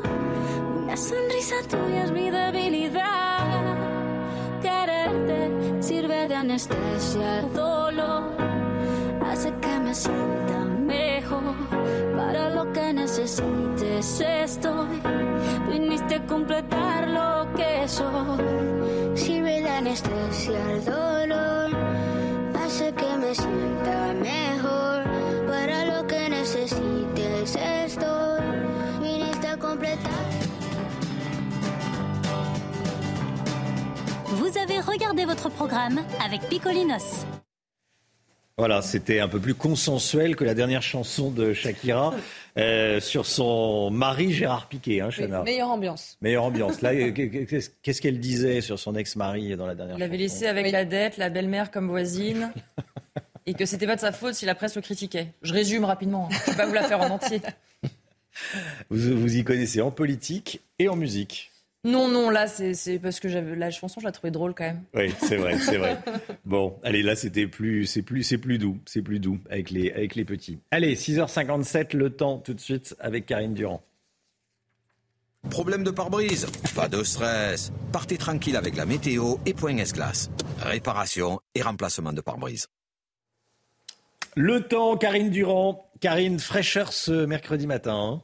Oui, des températures vraiment basses. Ce sont même les températures euh, les plus basses enregistrées pour une mi-mai depuis euh, plusieurs dizaines d'années. Alors regardez justement ce qu'on a relevé euh, tôt ce matin avec 3 degrés 9 à 3, 4 degrés 5 à Aurillac et Bergerac, 6 degrés 3 à Brest dans le Finistère et très localement, notamment dans l'Oise, on peut avoir quelques petites gelées blanches dans les campagnes uniquement pas dans les grandes villes. Alors regardez l'évolution du temps euh, sur nos cartes avec ce ciel bien dégagé, cette belle ambiance qui se met en place sur tout l'ouest du pays. Hein, vraiment une journée radieuse. On peut quand même avoir quelques brumes et brouillards le long des côtes de la Manche, de la mer du Nord, mais tout ça va se dissiper très rapidement d'ici 10 euh, heures du matin. On n'en parlera plus. A priori, on a encore un petit peu d'instabilité sur les Alpes, quelques averses faibles en général, et puis toujours ce vent hein, soutenu Mistral, tramontane en Méditerranée, d'où ce risque d'incendie qui reste très élevé sur tout le pourtour méditerranéen, en particulier euh, sur les Pyrénées-Orientales, mais aussi sur les Bouches du Rhône. Au cours de l'après-midi, toujours de belles conditions à l'ouest, avec un petit peu plus de nuages, rien de bien méchant, pas de précipitations, juste une ambiance variable sur l'île de France ou euh, les Hauts-de-France. Le vent faiblit un peu, très progressivement en Méditerranée. Ça reste instable sur les Alpes, avec quelques chutes de neige au-delà de 1800 mètres. On peut avoir quelques averses, voire même des orages plus tard dans l'après-midi sur la Provence-Alpes-Côte d'Azur ou sur la Corse en soirée. Les températures, donc de la fraîcheur sur matin, avec par exemple 8 degrés à Paris et un maximum de 15 à Nice et Cannes. Et au cours de l'après-midi, les valeurs montent un petit peu par rapport à la veille sur le nord, 18 degrés à Paris notamment, un maximum de 25 à Marseille. Et pour finir ce bulletin, je vous emmène du côté de Montpinçon dans le Calvados, un beau paysage verdoyant avec toutes les pluies des derniers jours, 17 degrés au cours de l'après-midi avec un ciel bien dégagé au programme. Problème de pare-brise Pas de stress. Repartez tranquille après la météo avec Point Glace. Réparation et remplacement de pare-brise. Vous regardez la matinale de CNews. Merci d'être avec nous. Merci d'avoir choisi CNews pour démarrer cette journée. À la une ce matin, huit individus toujours en garde à vue après la lâche agression de Jean-Baptiste Trogneux, le petit-neveu de Brigitte Macron. On ira sur place à Amiens retrouver notre envoyé spécial Maureen Vidal. A tout de suite, Maureen. Fini le papier rose ou la carte rose. Le permis de conduire sera dématérialisé à partir de l'année prochaine. Comment ça va fonctionner précisément, concrètement? Pierre Chasseret sera avec nous avant 7h30. Nicolas Sarkozy va découvrir ce matin l'arrêt de la Cour d'appel de Paris dans l'affaire des écoutes. En première instance, l'ancien président de la République avait été condamné à trois ans de prison, dont deux avec sursis. Le ras-le-bol du maire de Saint-Dié-des-Vosges dans le Grand Est, l'élu a décidé de sanctionner les mauvaises conduites lors des mariages en cas de débordement. La cérémonie sera reportée au lundi matin. On sera avec Bruno Toussaint, le, maire de Saint-Dié, à 7h10. Et puis Victor Wembanyama, qui sera la nouvelle coqueluche des San Antonio Spurs, le prodige français devrait faire ses débuts en NBA dans le même club que Tony Parker. On va tout vous dire. Huit personnes toujours en garde à vue après l'agression du petit-neveu de Brigitte Macron. Lundi dernier, en marge d'une manifestation, Jean-Baptiste Trogneux a été violemment pris à partie devant sa chocolaterie à Amiens. Oui, ça s'est passé juste après l'allocution télévisée du chef de l'État. Et on rejoint tout de suite notre envoyé spécial Maureen Vidal sur place. Bonjour Maureen. Alors, euh, vous avez euh, discuté avec des riverains sur place et l'émotion est toujours euh, très forte ce matin. Et oui, effectivement, hein, Chana, donc nous sommes devant la chocolaterie Trogneux où Jean-Baptiste Trogneux, le petit euh, neveu de Brigitte Macron, a été agressé lundi soir par ces huit euh, manifestants violents. Et l'émotion à Amiens hein, est toujours palpable puisque les habitants que nous avons euh, rencontrés ici étaient surpris et choqués de la violence des manifestants. D'ailleurs, je vous propose d'en écouter quelques-uns. Franchement, je trouve ça nul et bête. Après, chacun pense ce qu'il veut. Hein. Chacun a sa façon de penser. Mais bon, enfin, arriver à un stade-là, enfin, c'est bête. C'est pas lui qui a décidé euh, de ce qui allait se passer ou même des choix euh, d'Emmanuel Macron, enfin, même c'est sa femme, mm. il n'y a rien à voir là-dedans. C'est comme si moi je faisais quelque chose et qu'on agressait, euh, je sais pas, mon cousin. Ça nous choque et c'est dégueulasse. Voilà, on fait pas ça. Même si tu n'as pas la même, le même idée que cette personne, il faut pas le faire. On n'est pas des bêtes, on est des humains. Ils n'étaient euh, pas tous au courant de ce qui s'était euh, passé, mais la réaction était euh, de toute façon évidemment unanime. Et les huit agresseurs sont quant à eux toujours en garde à vue ce matin. Il n'est pas exclu qu'ils soient jugés en, comparution immédiate dans la journée. Vidal avec Charles Baget. Merci beaucoup, Maureen. En direct d'Amiens. Le père de la victime, Jean-Alexandre Trogneux, qui n'est autre que le neveu de la première dame, est indigné évidemment. Hein, oui, selon lui, son fils. selon lui, son fils a frôlé la catastrophe. Écoutez. Un plus jeune avec les autres s'est rapproché de mon fils et lui a mis euh, une belle droite euh, dans la mâchoire. puis les dix autres se, sont déchaînés sur lui. des coups ont plu d'un peu partout. il a pris quatre ou cinq euh, uppercuts, euh, il a une ou deux côtes de cassées, au scanner cérébral, il y a un hématome euh, dont on espère que ça restera bénin. Là, on a frôlé la catastrophe. Pourquoi j'ai accepté d'en parler aux médias aujourd'hui C'est que vraiment, on a poussé le bouchon trop loin et c'est inadmissible et, intolérable. Emmanuel Macron a également réagi, bien sûr, à cette agression depuis l'Islande, où il se trouve, depuis Reykjavik. Il a été agressé parce que c'est notre petit-neveu. Et j'ai eu l'occasion à plusieurs reprises de le, de le dire et de le répéter. La violence n'a pas place en démocratie, quelle qu'elle soit, et en particulier dans la nôtre. Il a été confronté à la brutalité, à la violence, à la bêtise. Et avec beaucoup de courage, ce jeune papa euh, s'est interposé pour protéger euh, sa boutique. Il y a encore aujourd'hui des examens euh, à faire. Je souhaite qu'il soit complètement rétabli.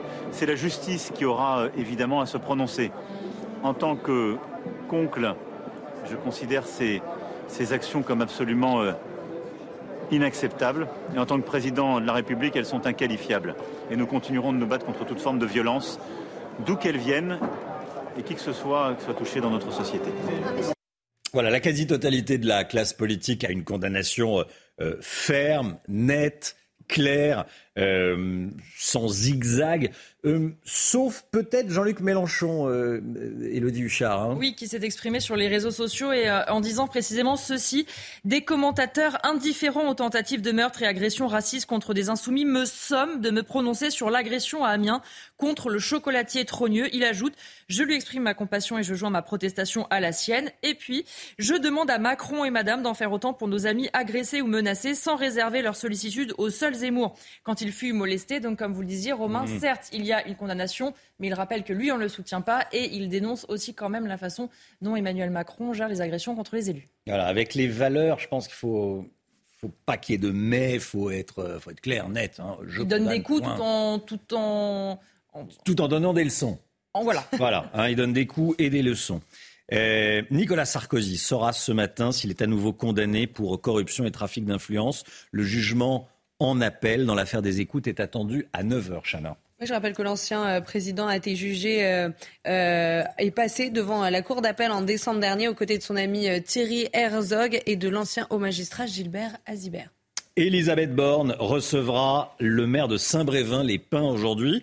La semaine dernière, ce maire annoncé sa démission après que sa maison avait été incendiée. Ce maire qui défend l'installation d'un CADA, c'est un centre d'accueil pour les demandeurs d'asile dans, dans, sa ville. Au moment de sa démission, il dénonçait le manque de soutien de l'État et aujourd'hui, tout le monde veut le recevoir, Elodie. Hein. Oui, d'ailleurs, on avait vu les condamnations euh, unanimes, si qu'on s'était pas beaucoup quand même occupé euh, de ce maire qui finalement est sous le feu des projecteurs. Rien qu'aujourd'hui, à 11h15, il est auditionné par la commission des lois euh, du Sénat et à 18h30, il ira donc rencontrer la première ministre qui s'était exprimée, qui avait lancé l'invitation sur les réseaux sociaux. C'est aussi aujourd'hui que sera lancé le centre d'analyse et de lutte contre les violences faites aux élus. Le but, c'est d'avoir des chiffres extrêmement précis parce que les chiffres ne sont pas forcément précis en raison du mauvais décompte parfois et aussi des plaintes qui ne sont pas forcément déposées. Selon l'Association des maires de France, euh, l'an dernier, il y a eu 1500 agressions de maires. C'est une hausse de 15%. Vous voyez euh, dans le détail, 50% victimes d'outrage, 40% de menaces et 10% de violences volontaires. Et selon le ministère de l'Intérieur, qui se base sur les données des préfectures, il y a eu 2265 plaintes. C'est 32% euh, de plus qu'en 2022 avec 1835 procédures euh, judiciaires. Alors forcément, le cas de ce maire avait euh, ému la classe politique parce qu'il est le symbole des violences de plus en plus nombreuses et de plus en plus importantes, physiques parfois, contre les élus, même si pour l'instant, selon Christophe Béchu, il n'y a pas plus de démissions que sur la même période lors du mandat précédent. Et puis, symbole aussi de l'impuissance ou du manque de soutien de l'État parce que certes, on ne peut pas mettre des forces de l'ordre devant tous les domiciles des élus, ça on est bien d'accord, mais les élus demandent une meilleure protection, un meilleur accompagnement et on sait désormais que sous 48 heures normalement, Dominique Faure, qui est chargé des collectivités territoriales, fera des annonces, signe que euh, la démission de ce maire fait plus bouger les choses que les 1500 euh, agressions qui ont eu lieu l'an dernier. Elodie Huchard, merci beaucoup Elodie. Allez, on part à Cannes. Malgré la, polémique sur sa présence, Johnny Depp était bien sur le tapis rouge à Cannes, l'acteur américain qui incarne Louis XV dans le nouveau film de Maïwen, Jeanne Dubarry, présenté en film d'ouverture. Il a d'ailleurs foulé les célèbres marches aux côtés de la réalisatrice depuis son procès avec son ex-femme, procès qu'il a remporté, hein, que Johnny Depp a remporté.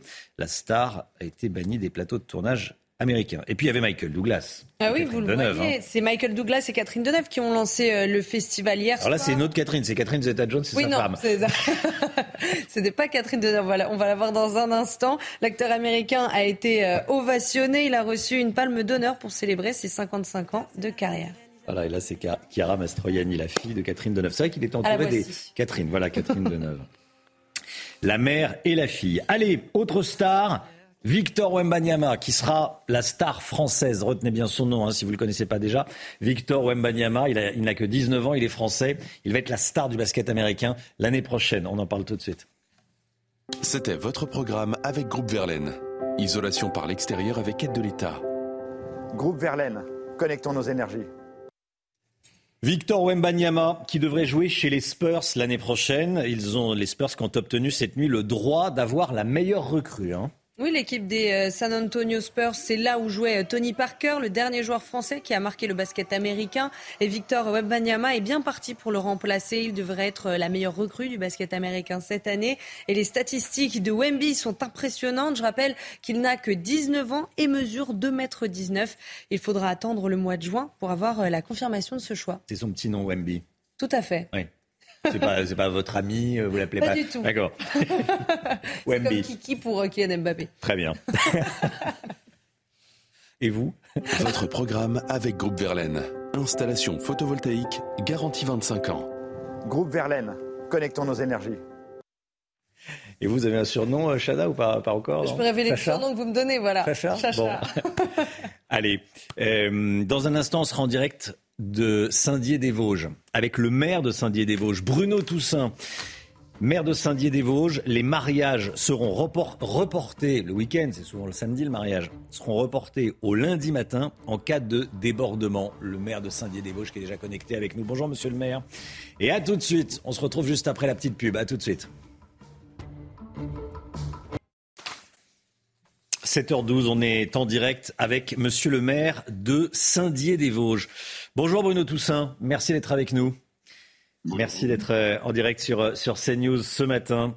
Vous avez euh, eu des difficultés il y a quelques jours, une dizaine de jours, c'était le week-end du 6 mai. Lors d'un, lors d'un mariage, il y, a eu, il y, a eu, des problèmes. Du coup, vous avez pris une décision, c'est que les mariages, désormais, quand il y aura un problème, ça sera reporté au lundi matin. Déjà, racontez-nous ce qui s'est passé, ce qui vous a amené à prendre cette mesure. Le mariage du 6 mai était la petite goutte qui a fait déborder le vase, parce que finalement, ça fait plusieurs fois qu'on a des mariages sur la, sur la commune, et partout en France d'ailleurs, où il y a des débordements et surtout des mises en danger de la vie d'autrui avec des automobilistes qui ne respectent pas du tout le code de la route. Donc il a fallu prendre une décision, on les avait déjà rencontrés, on avait fait une charte des mariages en expliquant aux gens qu'on devait respecter donc le code de la route et que chacun devait être à sa place. Et c'est pas le cas. Donc j'ai souhaité prendre avec mon conseil municipal une décision qui est un peu plus dure. Parce qu'il fallait le faire. C'est en cas de non-respect et de mise en danger de la vie d'autrui, on reportera la célébration du mariage euh, au lundi matin à 8 h. Quel est le, profil de, la famille euh, qui, a, posé problème là, le, le, 6, le 6 mai? Il y a, moi, je dirais qu'il n'y a pas un profil particulier. Oui. Dans certains mariages, ça se passe très très bien, et dans certains mariages, on a toujours 5-6 personnes ou une dizaine, c'est loin d'être la majorité, qui sont des gens très dangereux, qui prennent les routes en sens interdit, mettent les enfants sur les portières des voitures, et il y a, y a, un risque particulier, on risque d'avoir un mort. Et moi, j'ai un mariage, pour moi, c'est festif, c'est joyeux, que les gens fassent de la musique, chantent, klaxonnent, c'est tout à fait normal. Mais de là, ce qu'ils mettent leur vie ou celle des autres en danger, euh, c'est pas normal. Oui, et puis il faut que ce soit bon esprit, il faut que ce soit la fête et pas euh, agressif envers euh, la police municipale, envers les autres habitants, les autres automobilistes. C'est toujours l'état d'esprit qui est le plus important dans, ces cas-là. Vous l'avez dit, hein, vous avez fait signer une charte en 2021. Ça n'a pas eu d'effet? Euh, Pas suffisamment, parce que la charte, sans, sans, être dure derrière, sans emmener quelque chose de, de concret, n'a pas été suffisant. Il y a certains mariages où on n'arrive pas à à tenir la, population, enfin les, conducteurs. et il fallait réellement réagir. Et là, j'ai réagi. Je ne veux pas avoir un mort lors d'un mariage sur la commune. Oui, c'est ça. C'est-à-dire que s'il n'y a pas de sanction, vous dites que euh, c'est inefficace. Tout à fait. C'est malheureusement pour beaucoup de choses le cas. Oui, oui. La police municipale n'arrive pas à calmer les, invités agressifs. Bah, la police municipale et nationale ont verbalisé. Hein. Bon, les gens reçoivent le PV après, bien sûr. Pour le dernier mariage, a eu plus d'une vingtaine de PV. Il y a des délits qui sont en train d'être constatés. S'il y a des délits, bien sûr, on peut aller jusqu'à la saisie du véhicule.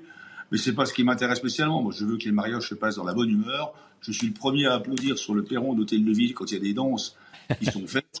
Mais à côté de ça, je ne tolérerai pas cette insécurité. Oui.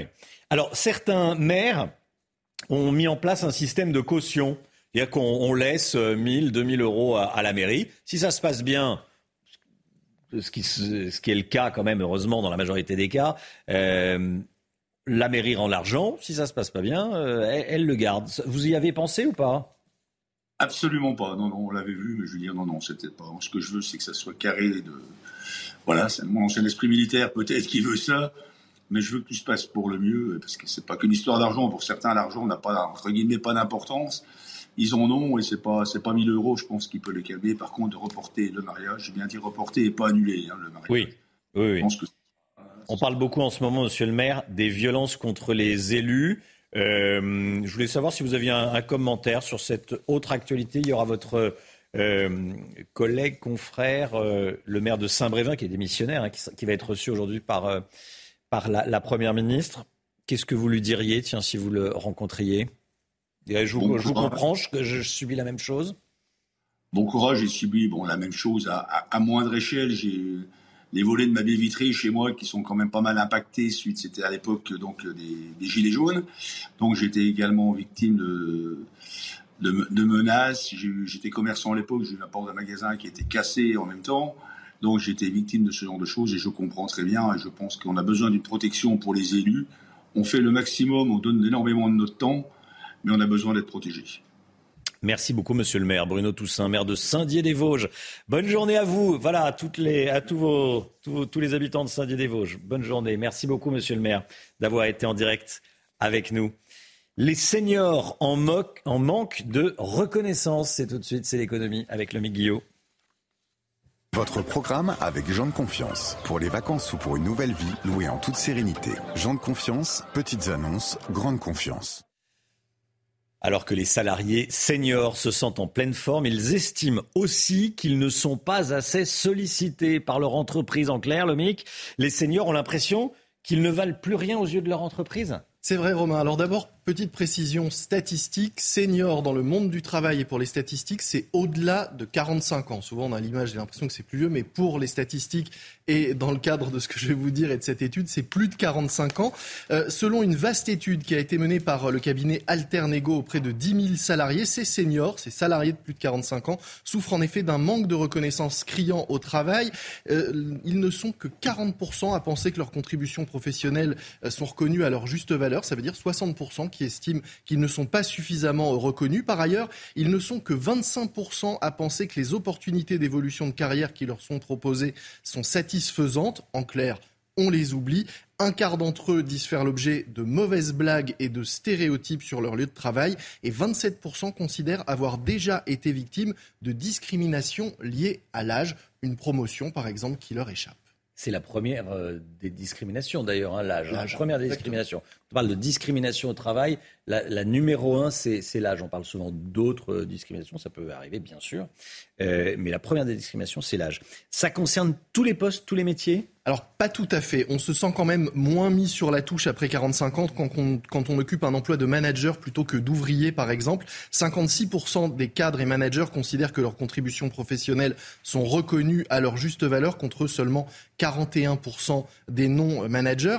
Alors qu'on doit désormais travailler plus longtemps, hein, c'est un sujet sur lequel il faudra sans doute se pencher, qu'il faudrait adresser, comme on dit désormais dans la neuve langue gouvernementale, adresser donc dans le cadre du pacte de la vie au travail voulu par Emmanuel Macron. Est-ce que les seniors sont aussi productifs que les autres? Oui, toutes les études le montrent. Hein. Les seniors sont euh, largement aussi productifs au-delà de 45 ans que les euh, plus jeunes, mais ils sont aussi plus fiables, montrent les études. En clair, on peut leur faire confiance. D'ailleurs, ils ne sont que 19% à avouer être moins concentrés à leurs tâches avec l'âge et surtout 40% des plus de 45 ans disent qu'ils ont moins de contraintes personnelles à leur début, qu'ils sont donc plus disponibles pour leur travail. Ils estiment qu'alors qu'ils ont par définition de l'expérience, ils sont peu, voire pas assez sollicités par leur entreprise. Travailler plus après 45 ans, c'est donc une demande forte. Après 62 ans, un peu moins. Effectivement. Merci Lomique.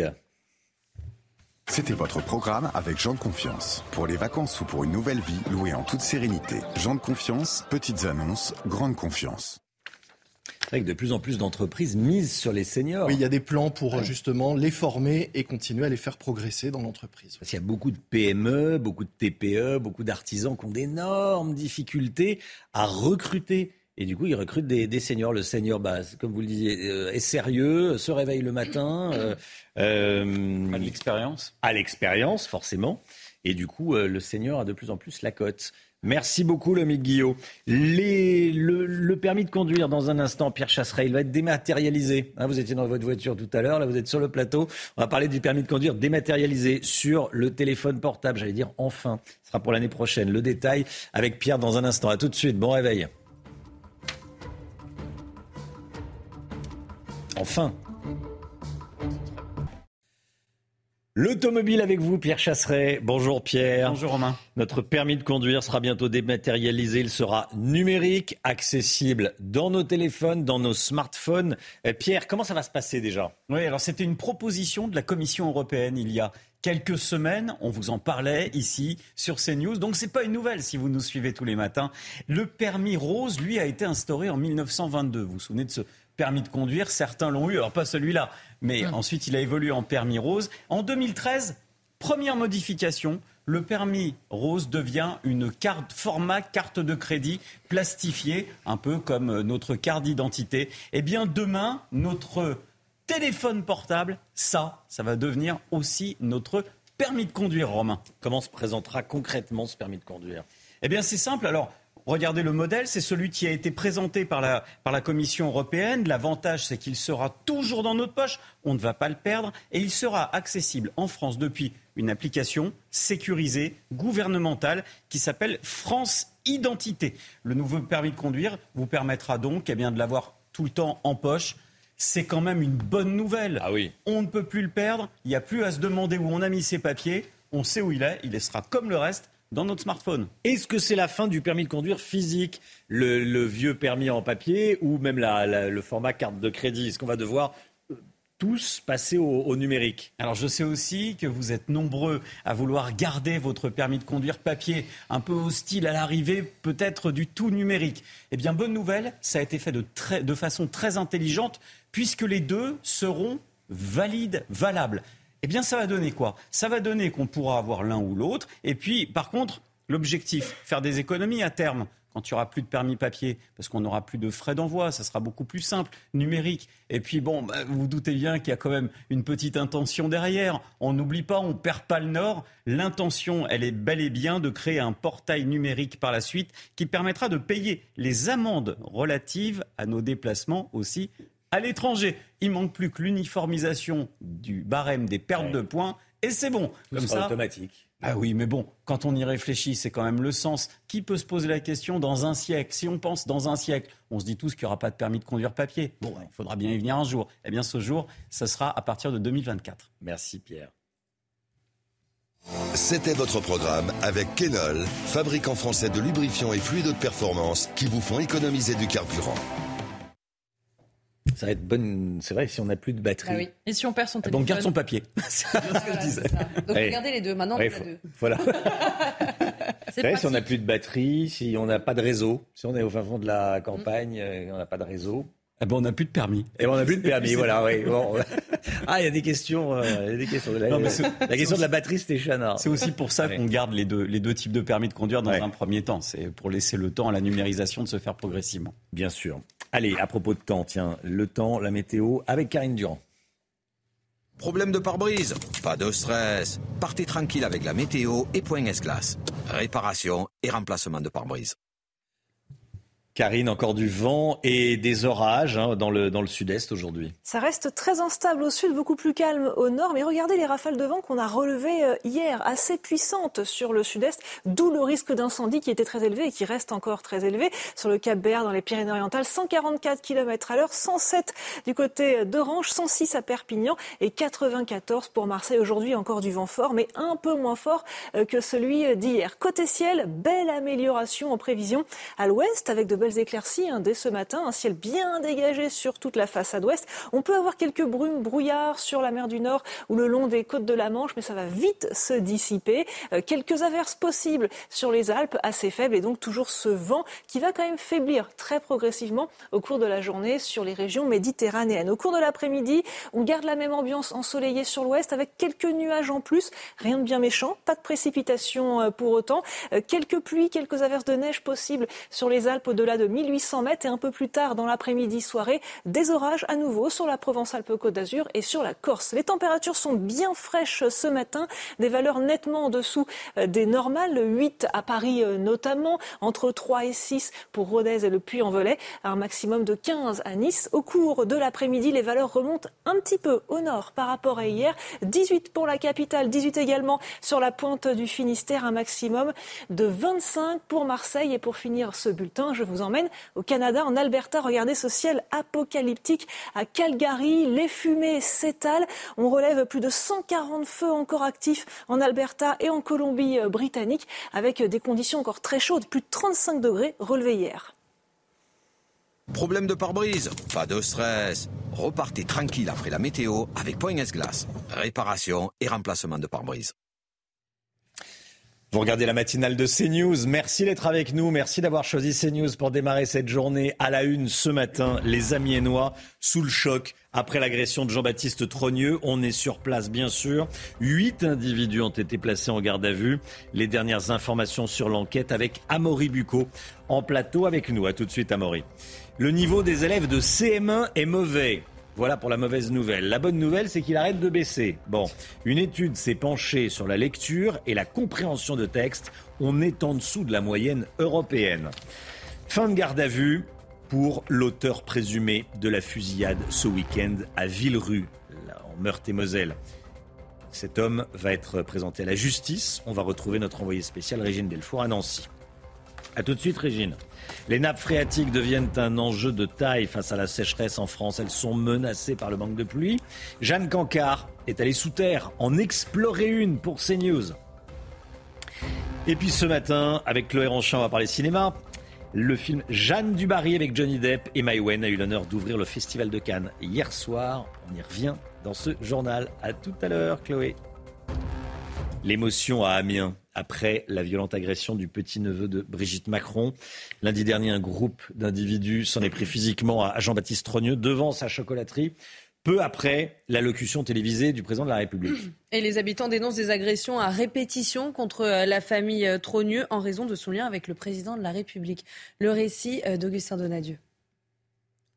Quelques heures après l'agression, la rue du chocolatier Trogneux a retrouvé son calme à Amiens. La majorité des Amiénois qui passent devant la boutique hier soir ne comprennent toujours pas. Ça nous choque et c'est dégueulasse. On ne fait pas ça. Même si tu n'as pas la même, la même idée que cette personne, il ne faut pas le faire. On n'est pas des bêtes. On est des humains. Franchement, je trouve ça nul et bête. Après, chacun pense ce qu'il veut. hein. Chacun a sa façon de penser. Mais bon, enfin, arriver à un stade-là, enfin, c'est bête. Et s'en prendre à sa famille ou la famille de sa femme, je trouve que c'est c'est même inadmissible. Ne serait-ce qu'insulter quelqu'un, déjà un contre un, je trouve ça totalement idiot. Mais alors la vie de contre un, c'est impossible, c'est inimaginable. Cette violence, l'établissement et les équipes de Jean-Baptiste Trogneux y étaient confrontés tous les jours, selon un commerçant voisin. ça devient très compliqué parce qu'aujourd'hui, à n'importe quel moment euh, de la journée, vous avez des clients qui entrent et qui les insultent. Et donc, euh, donc euh, moralement, humainement, pour, pour ces hommes et ces femmes qui travaillent dans cet établissement, et pour Jean-Alexandre Trogneux également, euh, je pense qu'il doit y avoir de l'incompréhension. Huit personnes ont été interpellées et étaient toujours en garde à vue ce mardi. Le petit-neveu de Brigitte Macron s'est vu prescrire quatre jours d'ITT suite à ses blessures. C'est dingue ce que dit ce, commerçant. Les gens qui ouvrent la porte, qui insultent et qui, qui repartent. Bon. Euh, Amaury Bucco, avec nous. Est-ce que vous pouvez nous raconter déjà en détail ce qui s'est passé, Amaury? Oui, alors ce qui est fou, Romain, c'est que ça s'est passé effectivement en plein centre hmm. d'Amiens, un centre historique avec de nombreux commerces. Ce soir-là, eh bien, effectivement, un groupe de manifestants s'était rassemblé devant cette chocolaterie qui est bien connue pour les chocolats, mais aussi les macarons d'Amiens. Euh, ces manifestants, certains étaient munis de casseroles. Ils s'en seraient pris également à la vitrine de la chocolaterie. Et c'est alors que Jean-Baptiste Trogneux, 30 ans, le petit-neveu de Brigitte Macron, c'est-à-dire que son grand-père est le frère de Brigitte Macron. Euh, donc, euh, si vous voulez, Jean-Baptiste apparaît. Une discussion houleuse a débattu avec les manifestants. Au moins huit d'entre eux sont alors euh, pris à cet homme en le rouant de coups. Ces huit personnes ont été interpellées et placées en garde à vue. Elles sont désormais entre les mains de la sûreté départementale. C'est un service d'investigation de la police qui est classique pour ce genre d'affaires. Le parquet d'Amiens que nous avons sollicité n'a pas encore communiqué sur les suites judiciaires. Euh, la victime, hein, de son côté, a effectivement passé des examens médicaux pour évaluer ses blessures qui vont peut-être encore évoluer. Donc même le, nombre de jours d'ITT peut encore évoluer. Nous avons pu rapidement échanger avec lui hier au téléphone. Il a indiqué, qu'il était en famille, qu'il voulait se mettre en retrait euh, des médias pour pouvoir euh, se remettre de ses émotions. Alors, euh, Amaury, c'est pas la première fois que la famille Trogneux qui possède cette chocolaterie est prise à partie. Hein. Hélas, non. Hein. Cela fait des années que cette famille, et plus précisément, c'est-à-dire la, la, branche de la famille Trogneux, qui s'occupe de l'enseigne de chocolaterie est visée par de virulents opposants à Emmanuel Macron. Un commerçant à Méno, un voisin de l'enseigne, nous indiquait que les premiers incidents avaient eu lieu en réalité depuis le premier mandat d'Emmanuel Macron et plus exactement avec le mouvement des Gilets jaunes. Euh, il, raconte hein, que des vendeurs sont régulièrement insultés, euh, que la famille reçoit des lettres de menaces et que les boutiques sont même dégradées. Hein. Le 15 avril dernier, par exemple, eh une boutique a été taguée des mots de Pendez Macron. Et le climat est tel eh que des policiers sont régulièrement euh, présents pour s'assurer de la sécurité du magasin. Merci beaucoup, Amaury Bucco. Euh, c'est incroyable cette histoire, cette affaire, c'est désolant. Euh, le petit-neveu de, de Brigitte Macron agressé. Voilà, ça fait la une évidemment de nos confrères du Courrier Picard.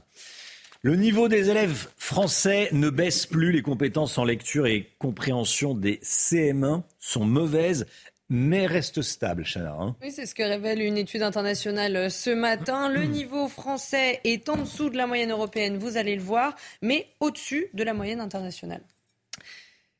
Voilà, voilà les. Donc on est, on est quand même sous la, sous le niveau de européen. Donc, mm. donc c'est c'est pas bon. Hein, c'est pas bon. C'est pas bon. Euh, l'amende pour manquement au débroussaillement dans des zones à risque d'incendie va coûter plus cher. Les députés ont voté le texte cette nuit. Oui, dans un, je rappelle que dans certains territoires, des obligations de débroussaillement euh, sont imposées aux propriétaires de parcelles pour limiter en fait les propagations des feux. Donc en cas de manquement, l'amende va passer de 30 à 50 euros par mètre carré soumis à cette obligation. Quand on parle de sécheresse, on parle souvent des conséquences sur les nappes phréatiques. Cette euh, eau souterraine, ces cavités qui recueillent l'eau euh, sous terre, ces cavités qui sont actuellement menacées par le manque de pluie. Les informations de Jeanne Cancard, qui vous allez voir n'a pas hésité à aller sous terre. Regardez.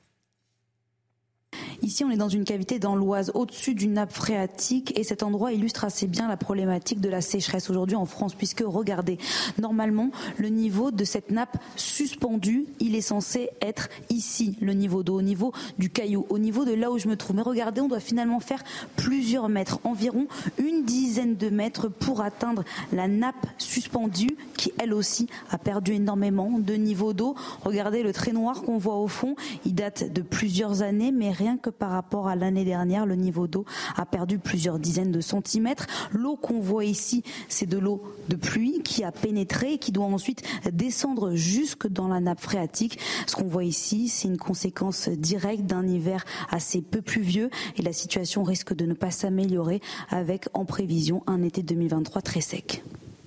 Voilà, Jeanne Cancard, euh, c'est formidable avec, euh, avec Nicolas Vinclair en, quelques, minutes, on comprend toute la situation. On parle du niveau des nappes phréatiques qui baisse. On est, allé dans une nappe phréatique. Euh, le niveau qui a baissé, c'est ce que nous a montré Jeanne. Voilà la, voilà la situation euh, ce matin. Donc c'est une, c'est très, euh, c'est limpide, c'est limpide. La garde à vue du principal suspect de la fusillade de Villerue a pris fin ce matin. Ce multirécidiviste de 38 ans va maintenant être déféré au tribunal judiciaire de Nancy, Chalard. Hein. Et justement, on rejoint tout de suite notre envoyé spécial sur place, Régine Delfour. Régine, la garde à vue du principal suspect a pris fin il y a maintenant un peu plus d'une heure. Hein. Oui, absolument, Chana, euh, puisqu'il a été interpellé euh, lundi matin à Villerue, placé en garde à vue euh, du chef de tentative de meurtre il va être déféré ici au tribunal judiciaire de Nancy en vue d'une présentation à un juge d'instruction et très probablement en vue aussi d'une présentation à un juge des libertés et de la détention pour une mise en détention provisoire, puisque je vous le rappelle que c'est un multi-récidiviste. Il est également très connu de la population de Villerue. Nous avons pu rencontrer la mère de Kenzo. Kenzo, c'est ce jeune luxembourgeois de 17 ans qui a reçu une balle euh, dans la tête. Elle est euh, hier donc à Villerue, euh, très bouleversée évidemment puisque son fils se trouve toujours plongé dans le coma et elle nous disait qu'elle appelait les jeunes à cesser ces trafics et ces violences puisqu'ils ont peur, comme elle et comme les habitants de Villerue, à une escalade encore de la violence. Gilles Delfour, en duplex de, Nancy avec Thibaut Marcheteau pour les images. Merci beaucoup, Régine. Le sport à présent, le sport avec euh, Victor Wembanyama, qui est euh, français et qui va être la nouvelle vedette du basket américain. 2m19, hein. il n'est pas monté euh, sur un, escabeau là, hein. il était il fait 2m19, il mesure 2m19, 19 ans. Exactement, et Victor Wenbanyama devrait jouer chez les Spurs, l'équipe des San Antonio Spurs. C'est là où jouait Tony Parker, le dernier joueur français qui a marqué euh, le basket américain. Victor Wenbanyama est donc bien parti pour le remplacer. Il devrait être la meilleure recrue d'ailleurs du euh, basket américain cette année. Il faudra attendre le mois prochain pour avoir euh, la confirmation de ce choix. Voilà, il a dû manger de la soupe. Hein. Ah oui, euh, plus, que nous, ou que moi en tout cas. Plus, oui. plus que nous tous autour de la table. 2 mètres 19. En football, l'Inter Milan s'est qualifié en finale de la Ligue des Champions. Et après un match aller remporté 2-0 euh, contre euh, l'AC Milan, les Nerazzurri se sont imposés 1-0. La victoire a été décrochée grâce à un but du champion du monde Lotaro Martinez. Les intéristes retournent donc en finale pour la première fois depuis 2010 euh, et le club italien espère obtenir un quatrième sacre le 10 juin à Istanbul et on connaîtra d'ailleurs l'adversaire de l'Inter Milan ce soir à l'issue du match Real Madrid-Manchester City. Est-ce que vous dites à vos amis, aux membres de votre famille, à vos collègues, combien vous gagnez La question des salaires qui reste tabou en France, on en parle avec Lomi Guillot dans un instant. La question du salaire reste tabou. Le salaire est rarement indiqué dans les petites, dans les petites annonces pour un emploi, dans les offres d'emploi. On en parle avec Lomi. Restez bien avec nous, à tout de suite. C'est News, il est 8h moins 20. On va parler des salaires, de la question du salaire qui reste tabou en France. Mais tout d'abord, c'est le point info avec Chanel Housteau. Elisabeth Borne reçoit le maire de Saint-Brévin-les-Pins aujourd'hui, une rencontre qui intervient une semaine après la démission de Yannick Morez. Il a été visé par un incendie euh, criminel parce qu'il soutenait la création d'un centre d'accueil de demandeurs d'asile dans sa commune. Il avait euh, déploré un manque d'aide de la part de l'État face aux violences contre les élus. La petite carte rose du permis de conduire va bientôt euh, disparaître pour laisser place à sa version dématérialisée. C'est une information euh, du Parisien. Il sera euh, numérique et accessible sur nos téléphones via l'application France Identité. Les premières expérimentations débuteront à la fin de l'année dans trois départements avant une généralisation début de l'année prochaine. Et puis Michael Douglas, ovationné à Cannes, l'acteur américain a lancé le festival hier soir aux côtés de Catherine Deneuve. Il a reçu une palme d'honneur et dans le même temps, Johnny Depp était bien sur le tapis rouge malgré la polémique sur sa présence. Il incarne Louis XV dans le nouveau film de Maïwen. Jeanne Dubarry présentait un film d'ouverture. Avec Jean de Confiance, pour les vacances ou pour une nouvelle vie, louée en toute sérénité. Jean de Confiance, petites annonces, grande confiance. En France, moins d'une offre d'emploi sur deux indique le salaire proposé. C'est peu, hein, le milieu. Oui, en effet, euh, Romain, c'est une étude du site euh, d'emploi Indeed qui le dit. En France, seuls 49,5% des annonces précisément, des offres d'emploi, indiquent le salaire du poste pour lequel on recrute. Alors malgré tout, c'est un chiffre qui progresse. Hein. En 2019, on était largement sous les 30%. Le chiffre a pratiquement euh, doublé en, en 4 ans. Mais ça reste malgré tout beaucoup moins que dans d'autres pays. En Angleterre, par exemple, 72% des annonces indiquent le salaire c'est aussi un pays où on a un rapport sans doute différent d'une autre à l'argent. Il faut aussi noter que les métiers qui payent le mieux sont ceux qui donnent le moins de chiffres. Oui, plus on gagne, moins on veut que ça se sache. En France, on communique le salaire pour 56% des emplois les moins bien rémunérés, mais seulement pour 36% des professions qui payent le plus. Alors, est-ce qu'il y a aussi des secteurs qui font preuve de plus de transparence salariale que les autres? Oui, alors on peut imaginer que ce sont ceux où les salaires sont les, moins élevés. C'est notamment le cas des, euh, du secteur des soins personnels et à domicile. Eux, ce sont les plus transparents dans les offres d'emploi. 79% des offres affichent la rémunération. C'est aussi le cas désormais dans la restauration et l'hôtellerie. À l'inverse, le secteur des médias et de la communication est le moins transparent, avec seulement 28% des offres qui affichent le salaire proposé. Pas beaucoup de transparence non plus, et c'est euh, un paradoxe hein, dans le secteur de la banque et de la finance, de la gestion de projet, du développement informatique et de la médecine et chirurgie. donc il y, a des secteurs où on est transparent, des secteurs où on est moins transparent. Je ne sais pas si on les a vus à l'écran. Euh, est-ce que donner le salaire permet de recruter plus facilement? C'est vrai qu'on a des problèmes de recrutement en ce moment et on se dit qu'on pourrait potentiellement attirer plus de candidats en affichant clairement euh, les salaires. Ces dernières années, les métiers pour lesquels le niveau de transparence sur la rémunération a le plus augmenté sont justement les salaires qui ont du mal à recruter. En clair, hein, pour les métiers qui manquent de main-d'œuvre, on publie de plus en plus le salaire proposé dans les offres d'emploi. Voilà, là, on voit les secteurs euh, les moins transparents, ceux dont je parlais, qui n'affichent pas les, chiffres.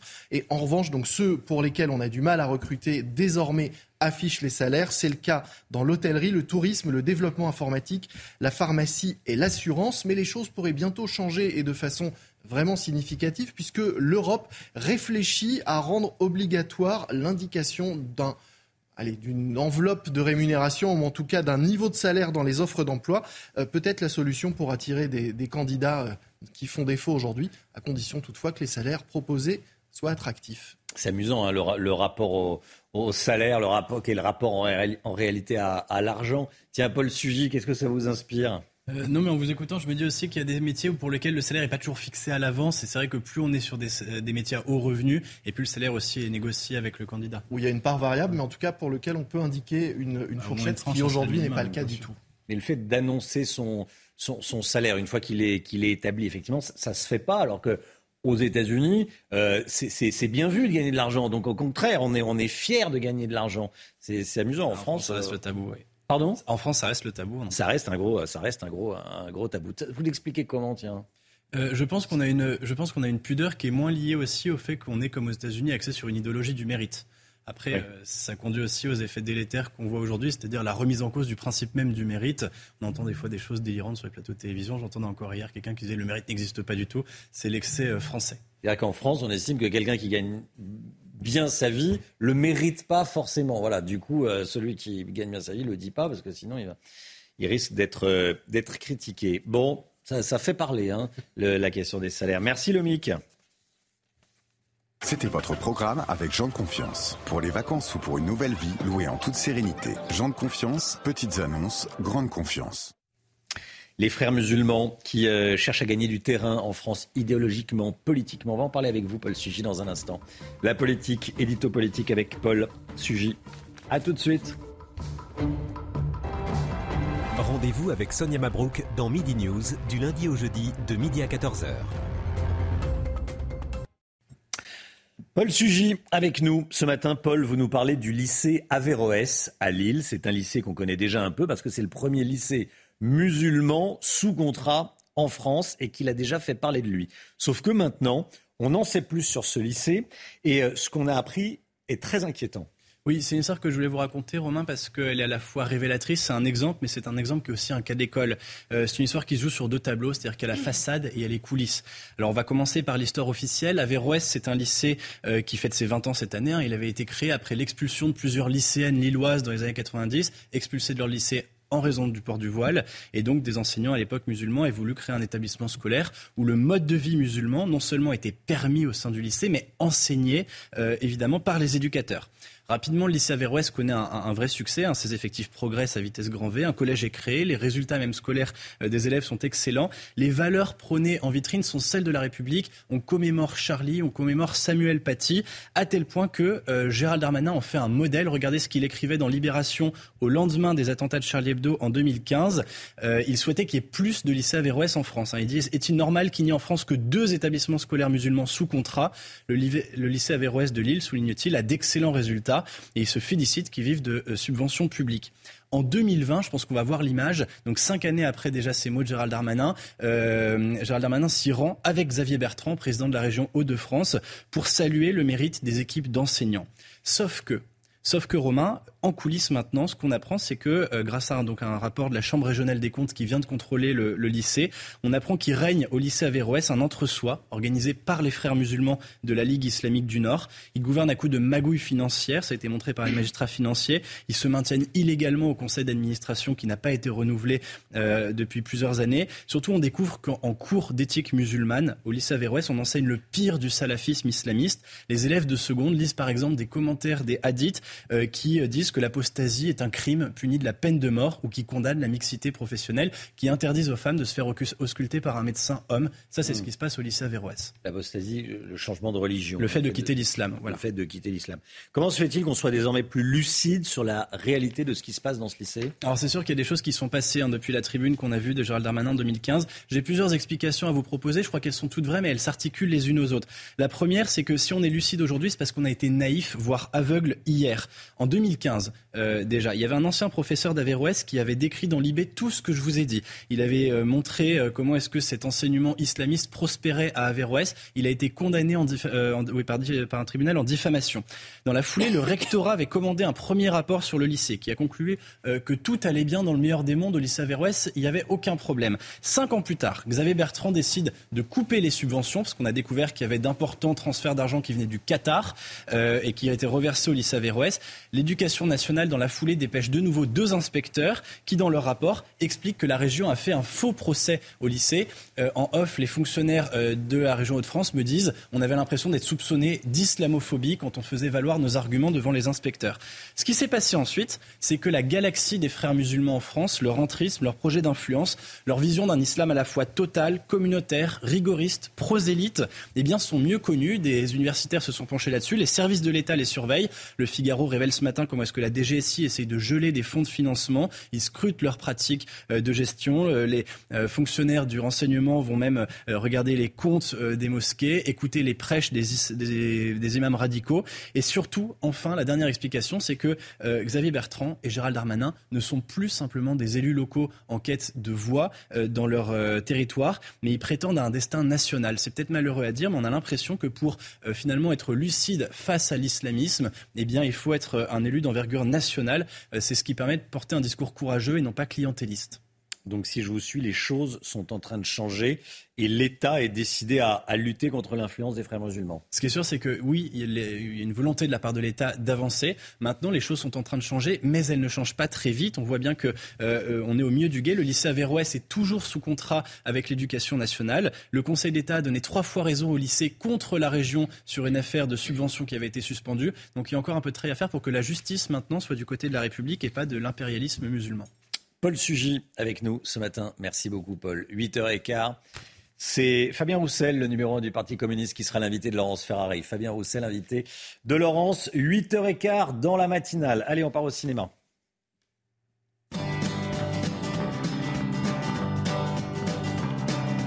Vous regardez votre programme avec Picolinos. Chloé Ranchin de cnews.fr. Bonjour Chloé. Bonjour Romain. Merci d'être avec nous. Ce matin, vous nous faites découvrir le film événement Jeanne Dubarry qui a eu l'honneur d'ouvrir le festival de, Cannes hier soir. Oui, ce film était très très attendu puisqu'il marque le grand retour à l'écran de Johnny Depp. Il incarne Louis XV et c'est son premier rôle depuis trois ans hein, et depuis son procès euh, contre son ex-femme Amber Heard. Et aux côtés de l'acteur qui était bien présent hein, sur le tapis rouge euh, hier soir, vous retrouverez Mai Wen. C'est elle qui a réalisé le film et elle incarne également la sulfureuse Jeanne Dubarry. Alors qui était Jeanne Dubarry? Eh bien, une fille du peuple qui a réussi euh, à gravir les échelons jusqu'à devenir la favorite du roi, sa dernière maîtresse officielle. Et le film raconte cette histoire d'amour passionnelle et tumultueuse. Regardez. Il veut que je vous présente au roi. La comtesse Jeanne Dubarry. Surtout, ne regardez pas le roi dans les yeux. Ce serait perçu par la cour comme une invitation. Une invitation à quoi? À la bagatelle.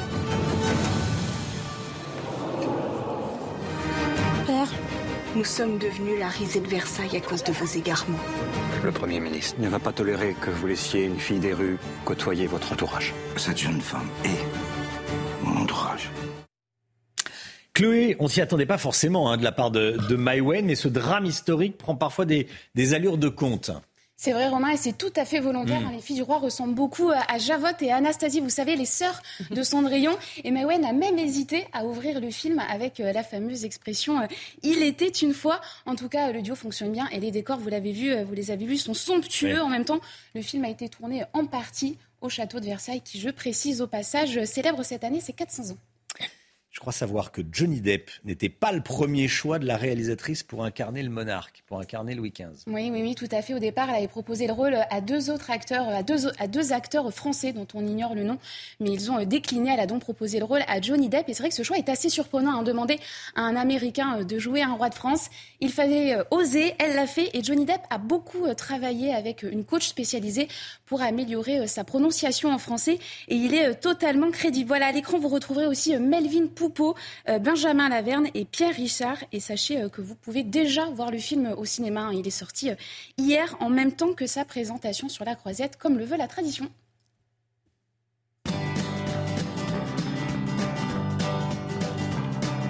Vous avez regardé votre programme avec Picolinos.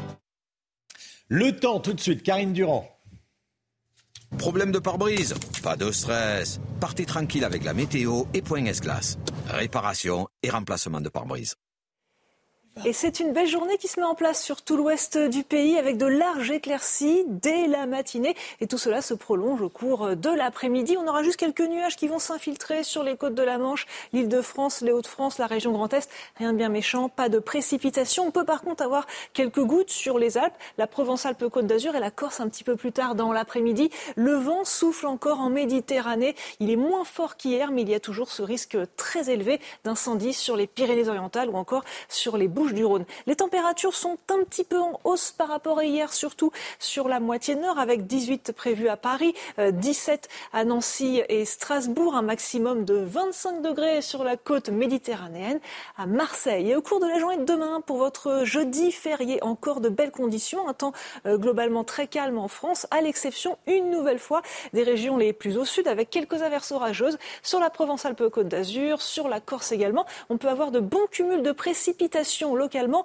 mais qui vont quand même rester insuffisants pour améliorer la situation de sécheresse. Problème de pare-brise Pas de stress. Repartez tranquille après la météo avec Point S-Glace. Réparation et remplacement de pare-brise. Vous regardez la matinale de CNews. Merci d'être avec nous. Merci d'avoir choisi CNews pour démarrer cette journée à la une ce matin. Amiens, ce qui s'est passé à Amiens. Huit individus ont été placés en garde à vue à Amiens après la lâche agression de Jean-Baptiste Trogneux, le petit-neveu de Brigitte Macron. On ira sur place retrouver notre envoyé spécial, Maureen Vidal. La classe politique condamne unanimement cette agression. Unanimement, ou presque, certains à gauche, parmi lesquels Jean-Luc Mélenchon, écrivent le fameux oui, mais Élodie Huchard avec nous. Fini le papier rose ou la carte rose. Le permis de conduire sera dématérialisé à partir de l'année prochaine. Il sera bientôt sur nos téléphones portables. Et puis Nicolas Sarkozy découvrira ce matin l'arrêt de la Cour d'appel de Paris dans l'affaire des écoutes. En première instance, l'ancien président de la République avait été condamné à trois ans de prison, dont deux avec sursis. On va y revenir avec Noémie Schulz en direct du palais de justice de Paris. A tout de suite Noémie. Huit personnes placées en garde à vue après l'agression du petit-neveu de Brigitte Macron.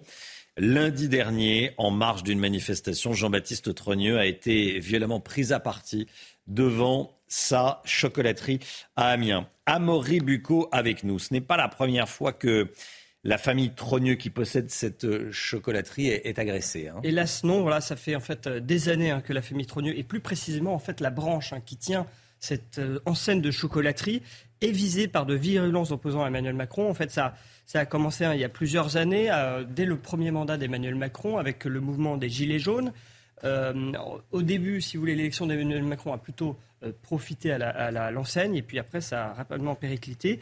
Le 15 avril dernier, hein, pour vous donner exemple, l'une de ces boutiques a été taguée des mots de Pendez Macron. Il y a aussi des vendeurs qui sont régulièrement insultés, la famille qui reçoit euh, des lettres de menaces et donc euh, des boutiques dégradées avec des vitrines régulièrement cassées. Et le climat est tel eh bien, que des policiers euh, sont régulièrement présents pour s'assurer de la sécurité des magasins, mais que aussi une caméra de surveillance de la ville a été braquée en permanence sur la vitrine du magasin pour pouvoir surveiller ce qui s'y passe. Il faut peut-être le rappeler, il y a jamais eu aucun lien entre la politique du président de la République et euh, ce magasin de chocolat. Hein. Évidemment, l'enseigne Trogneux a été créée en 1872 à Amiens, soit 145 ans avant l'élection d'Emmanuel Macron. C'est donc faire un bel anachronisme que de penser que cette enseigne tire profit de ses liens familiaux présidentiels et c'est aussi une insulte à ces belles réussites familiales hein, qui, qui perpétuent les traditions culinaires françaises. Dans la famille Trogneux, hein, tous ceux qui sont liés à la chocolaterie s'appellent Jean et consacrent leur vie à faire prospérer euh, ce commerce. Jean-Baptiste Trogneux, l'actuel gérant, qui a donc été agressé, représente la sixième génération des Trogneux à tenir cette ancienne, juste après son père Jean-Alexandre. Voilà, on voit la une du courrier Picard, le petit-neveu de Brigitte Macron agressé. Donc c'est la, c'est, la victime avec Brigitte Macron que, que, vous connaissez bien sûr. Maureen Vidal en direct avec nous, Damien. Vous avez pu discuter avec des, des habitants, Damien, avec des Amiénois. L'émotion est très forte sur place, bien sûr, Maureen. Hein. Et oui, euh, toujours un hein, Romain. Donc nous sommes devant la chocolaterie euh, Trogneux où Jean-Baptiste Trogneux a été agressé euh, lundi soir et l'émotion effectivement est toujours vive à Amiens puisque les habitants sont très choqués et surpris en fait de cette violence qui a pu avoir contre ce jeune homme de 30 ans. Je vous propose d'en écouter quelques-uns. Franchement, je trouve ça nul et bête. Après, chacun pense ce qu'il veut. Hein. Chacun a sa façon de penser. Mais bon, enfin, arriver à un stade-là, enfin, c'est bête. C'est pas lui qui a décidé euh, de ce qui allait se passer ou même des choix d'Emmanuel Macron, enfin, même c'est sa femme, mm. qui a rien à voir là-dedans. C'est comme si moi je faisais quelque chose et qu'on agressait, euh, je sais pas, mon cousin. Ça nous choque et c'est dégueulasse. Voilà, on fait pas ça. Même si tu n'as pas la même, le même idée que cette personne, il faut pas le faire. On n'est pas des bêtes, on est des humains. Euh, tous les habitants n'étaient pas euh, au courant de ce qui s'est passé et la, réaction était euh, forcément unanime. Il n'est pas exclu pour le moment d'ailleurs que les huit agresseurs passent en comparution immédiate aujourd'hui. On attend plus d'informations. Merci beaucoup Maureen Vidal. Cette information qui tombe à l'instant. Maureen Bucco. Oui, non, j'ai pu m'entretenir avec le responsable de la sécurité de la ville d'Amiens hein, qui travaille pour la municipalité, qui m'expliquait que c'est grâce au réseau de caméras de vidéosurveillance, il y a, il y a 145 euh, caméras de vidéosurveillance à Amiens qui ont été installées, euh, que les huit auteurs des coups ont pu être euh, visibles sur les images et donc suivis dans leur périple et interpellés très rapidement, notamment grâce à la police municipale. Merci Amaury. Chana, des, réactions nombreuses, bien sûr, hein, notamment de la famille. Oui, notamment le père de la victime, Jean-Alexandre Trogneux, qui n'est autre donc que le neveu de la première dame. Il est indigné, évidemment, et selon lui, son fils a frôlé la catastrophe. Écoutez. Un plus avec les autres s'est rapproché de mon fils et lui a mis euh, une balle droite euh, dans la mâchoire. Euh, puis les dix autres se, sont déchaînés sur lui. les coups ont plu d'un peu partout. il a pris quatre ou cinq uppercuts. il a une ou deux côtes de cassées. au scanner cérébral, il y a un hématome dont on espère que ça restera bénin. Là, on a frôlé la catastrophe. Euh, pourquoi j'ai accepté d'en parler aux médias aujourd'hui C'est que vraiment on a poussé le bouchon trop loin et c'est inadmissible et, intolérable. La petite carte rose du permis de conduire va bientôt disparaître pour devenir dématérialisée. C'est une information du Parisien, Chana. Oui, elle sera numérique et accessible sur euh, nos téléphones portables via l'application euh, France Identité. Les premières expérimentations euh, débuteront à la fin de l'année dans trois départements avant une généralisation début 2024. Nicolas Sarkozy saura ce matin s'il est à nouveau condamné pour corruption et trafic d'influence. Le jugement en appel dans l'affaire des écoutes est attendu à 9h. Et on rejoint tout de suite Noémie Schulz en direct du Palais de justice de Paris. Noémie, bonjour. Nicolas Sarkozy sera-t-il présent tout à l'heure? Oui, normalement, euh, Nicolas Sarkozy devrait euh, venir assister à la lecture de ce euh, jugement. Avec cette question, sera-t-il contraint de porter un bracelet électronique? C'est l'un des enjeux de la décision qui va être rendue tout à l'heure. Il pourrait y échapper si la Cour d'appel de Paris suit les réquisitions du parquet général qui, en décembre dernier, a demandé trois ans de prison avec sursis à l'encontre de l'ancien chef d'État. La peine serait alors moins lourde que celle à laquelle il avait été condamné en première instance. Trois ans de prison, dont un ferme.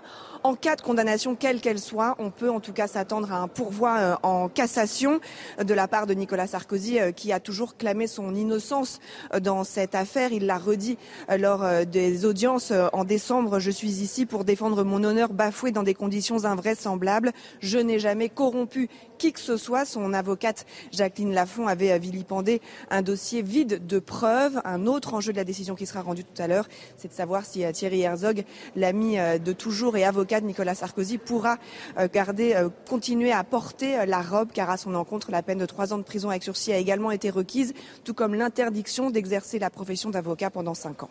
Noémie Schulz, en direct du Palais de justice de, Paris. Merci beaucoup, Noémie.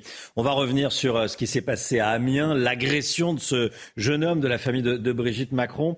Élodie Huchard avec nous. Toute la classe politique a condamné fermement, clairement, euh, sans oui mais, cette, euh, cette agression. Toute la classe politique ou presque, j'ai envie de dire, parce qu'il y a quelques subtilités dans, dans le tweet de Jean-Luc Mélenchon. Oui, on va regarder euh, le hmm. tweet et on va le décrypter euh, ensemble parce que Jean-Luc Mélenchon commence en disant des commentateurs indifférents aux tentatives de meurtre et agressions racistes qu'ont des insoumis me sommes de me prononcer sur l'agression à Amiens contre le chocolatier Trogneux. Alors c'est un peu étrange parce qu'on a l'impression qu'il ne veut pas réagir et qu'on le somme euh, de réagir. Euh, il ramène aussi euh, les choses à lui. Évidemment, c'est tout aussi, scandaleux qu'il y ait des menaces ou des agressions contre les élus de la France insoumise, mais quand même, il a besoin de le rappeler. puis il continue. Je lui exprime ma compassion et je joins ma protestation à la sienne. Là, c'est un vrai soutien, tout en ajoutant je demande à Macron et Madame d'en faire autant pour nos amis agressés ou menacés, sans réserver leur sollicitude aux seuls Zemmour quand il fut molesté. Donc c'est quand même un soutien, très honnêtement, en demi-teinte, puisqu'il il adresse des critiques à Macron et Madame, comme il les appelle. On a eu un peu la même chose du côté de Sandrine Rousseau, qui a fait une vraie condamnation, mais qui quand même explique que les gens n'en peuvent plus, que la contestation, elle est très forte. Et évidemment, on rappelle que rien ne peut justifier euh, ce qui s'est passé, qu'on soit pour ou contre la réforme des retraites. Mais on voit quand même qu'une ligne, rouge, euh, une ligne rouge a été franchie parce que toute la classe euh, politique a condamné rapidement, fermement et donc quasiment sans ambiguïté cette agression. Merci beaucoup, Elodie Duchard. C'est vrai que quand il est question de, de, valeur, la main doit pas trembler, le message doit être clair, limpide, euh, sans, euh, sans, sans zigzag. Merci beaucoup, Elodie. 8h09, restez bien avec nous dans un instant. Fabien Roussel, le numéro 1 du Parti communiste français, est l'invité de Laurence Ferrari. Fabien, euh, Fabien Roussel, interrogé par Laurence dans un instant. À tout de suite.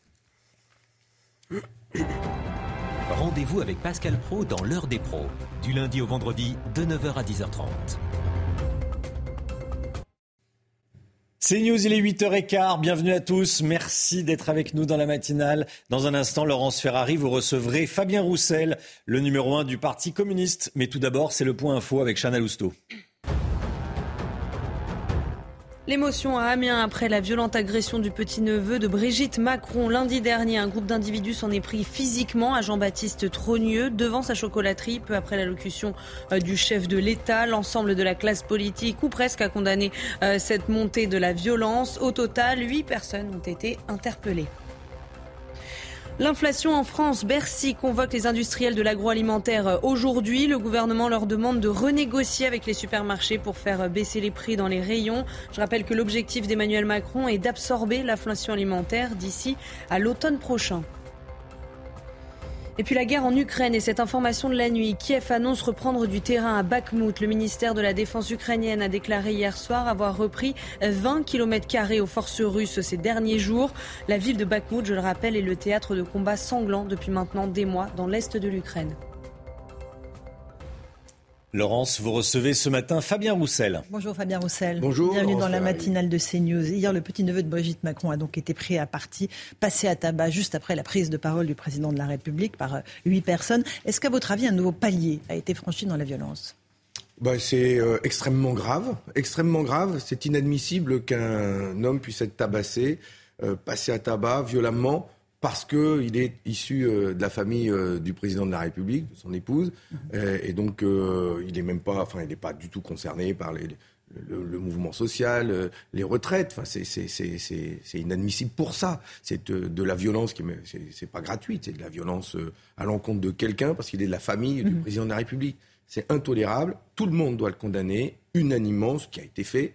Euh, et, voilà, on ne doit pas laisser passer ce genre d'acte. Quand on combat des idées, on le fait par les idées, euh, pacifiquement, et c'est le meilleur moyen de les défendre. Est-ce que la violence verbale ne précède pas toujours la violence physique? Est-ce qu'il n'y a pas eu un terreau propice à cette violence contre la famille des élus et, les élus? Je pense notamment à certaines déclarations euh, de la France insoumise.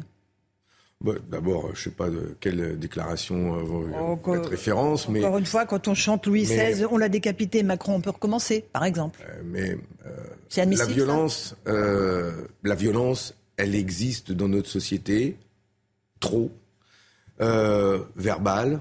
je peux aussi parler de la violence sociale, de ce que vivent des salariés, on va la parler. violence des élus. Contre, contre les élus. Contre des élus, la violence contre des élus. Euh, il Mais est-ce qu'on prépare pas le terrain à la violence par on, ces paroles On vit dans une société où on ne se parle plus, où on ne dialogue plus, où euh, certains théorisent l'idée que euh, pour régler les problèmes, il faudrait en passer par la violence.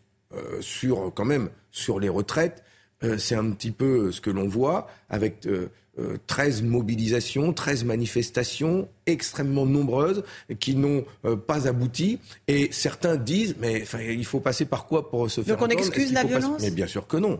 C'est bien pour ça que je dis qu'il faut qu'il y ait un dialogue entre des personnes qui, euh, qui ne sont pas d'accord et que ça puisse aboutir sur des négociations et qu'on puisse entendre quand il y a du mécontentement et, qu'on puisse répondre au mécontentement. Donc euh, il faut qu'il y ait d'abord du dialogue, de la négociation, du respect des idées de chacun. J'aimerais juste revenir encore une fois à ce que je vous disais, les déclarations euh, d'un certain nombre d'élus. Louis XVI, on a décapité Macron, on peut recommencer.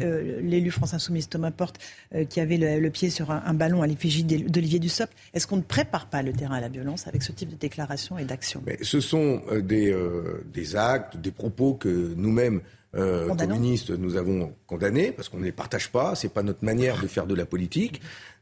et, et, donc, on doit trouver le sens du dialogue, mais pour ça, il faut aussi qu'on ait, que nous ayons un interlocuteur, un président de la République, un gouvernement qui ouvrent les oreilles et qui entendent ce qui se passe dans le pays. Et c'est pour ça que il dit qu'il euh, entend la, responsabilité euh, sur l'absence de dialogue et de discussion dans notre pays, sur la violence sociale, elle est partagée. Et, euh, il faut qu'on arrive à se mettre autour de la table. Et sur sur la question des retraites, j'y reviens quand même. qu'on ait quatre mois de mobilisation sans jamais être entendu, c'est aussi source de tension dans notre pays. Je ne les excuse pas. c'est inexcusable ces, ces, ces, ah, violences. Mais pour autant, euh, il faut qu'on en arrive à trouver un, un, un terrain euh, d'entente. Voilà, il va y avoir euh, la, la, la, proposition de loi sur euh, l'abrogation de la, la, retraite à 64 ans. Le 8 juin. va passer le 8 juin. Vous espérez qu'elle soit votée J'espère qu'elle sera débattue mhm. et, et j'espère que le gouvernement et la majorité ne va pas tout faire pour la faire sauter. Et, donc ça, c'est c'est une possibilité. Eh ben, Parce qu'au nom de l'article 40, eh bien, les propositions de loi ne sont pas recevables si elles créent une charge financière supplémentaire ou diminuent les ressources publiques.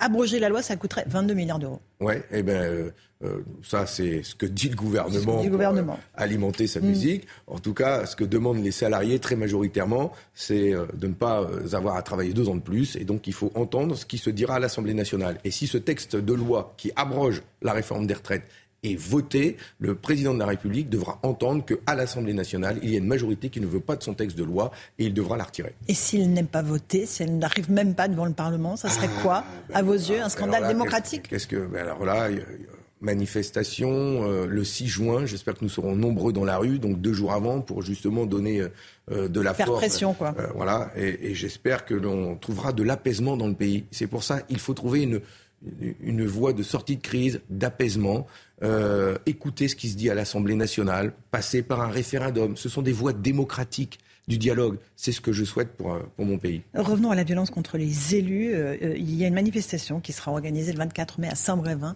en soutien au maire qui a démissionné, M. Monsieur Morez, parce que voilà, il était victime de violence. vous y serez et Est-ce que vous le soutenez? Est-ce que vous comprenez qu'il y a 900 maires qui ont démissionné?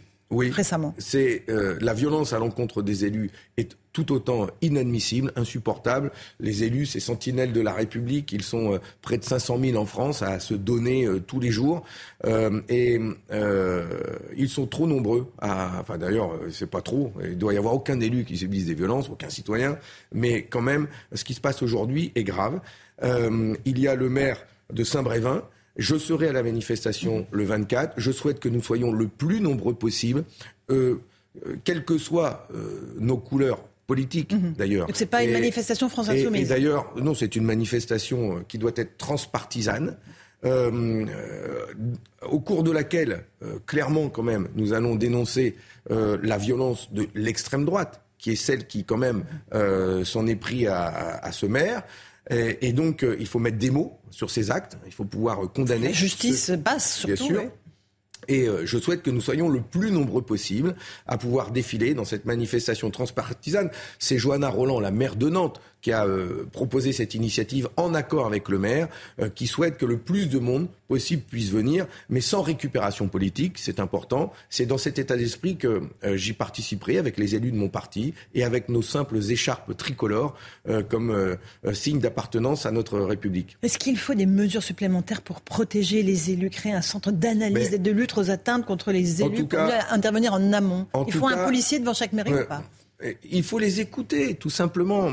Euh, j'ai été euh, sollicité, j'ai vu euh, la déclaration du maire de Sevran, Stéphane Blanchet, qui lui a dû faire une déclaration à sa population parce que sa fille a été suivie euh, en allant à l'école, accompagnée par sa maman, et, ça devient insupportable quand on touche à la famille, alors que euh, alors que c'est le maire qui, qui est, visé. Je pense au maire de Bobigny qui reçoit des menaces euh, sans arrêt, et un directeur adjoint a été tabassé de la même manière euh, que le, neveu euh, de, de, Monsieur Macron. Mais c'est- insupportable des, euh, que, que l'on soit le petit neveu de Monsieur Macron, qu'on soit un élu, qu'on soit tabassé comme ça euh, pour ses idées, mais euh, sans, sans même, euh, sans même qu'elles soient connues. Enfin, on on n'a pas à s'en prendre aux élus de la République pour défendre, euh, pour défendre des idées, pour s'opposer à une décision. C'est insupportable. Cette violence, elle pèse sur tout le monde. Elle pèse aussi sur les salariés dans les entreprises, euh, qui se trouvent eux aussi parfois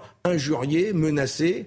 Vous je- étiez hier à Verbaudet, Je, je euh, pense aux salariés. des salariés en grève je de pense aux salariés de Verbaudet quand je, quand, je, quand je parle de cette violence. Parce qu'hier, j'étais avec les filles de Verbaudet. Elles en sont à leur 59e jour de, De grève. grève.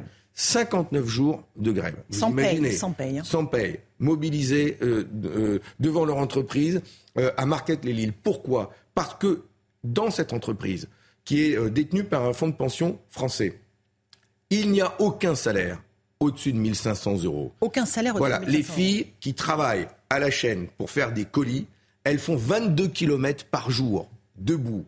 Beaucoup sont en temps partiel, ce sont des femmes avec euh, des enfants, elles font le choix du temps partiel. Elles ont des salaires de misère. Un des salariés qui a 44 ans d'ancienneté, 44 ans d'ancienneté, est toujours au SMIC. Les salaires, il n'y a aucune ancienneté. Les- le dialogue avec la direction est bloqué. Et la direction, je vais vous dire, la direction, comment elle se comporte. Voilà ce que disent le DRH ou les directeurs. Vous pouvez crever dehors.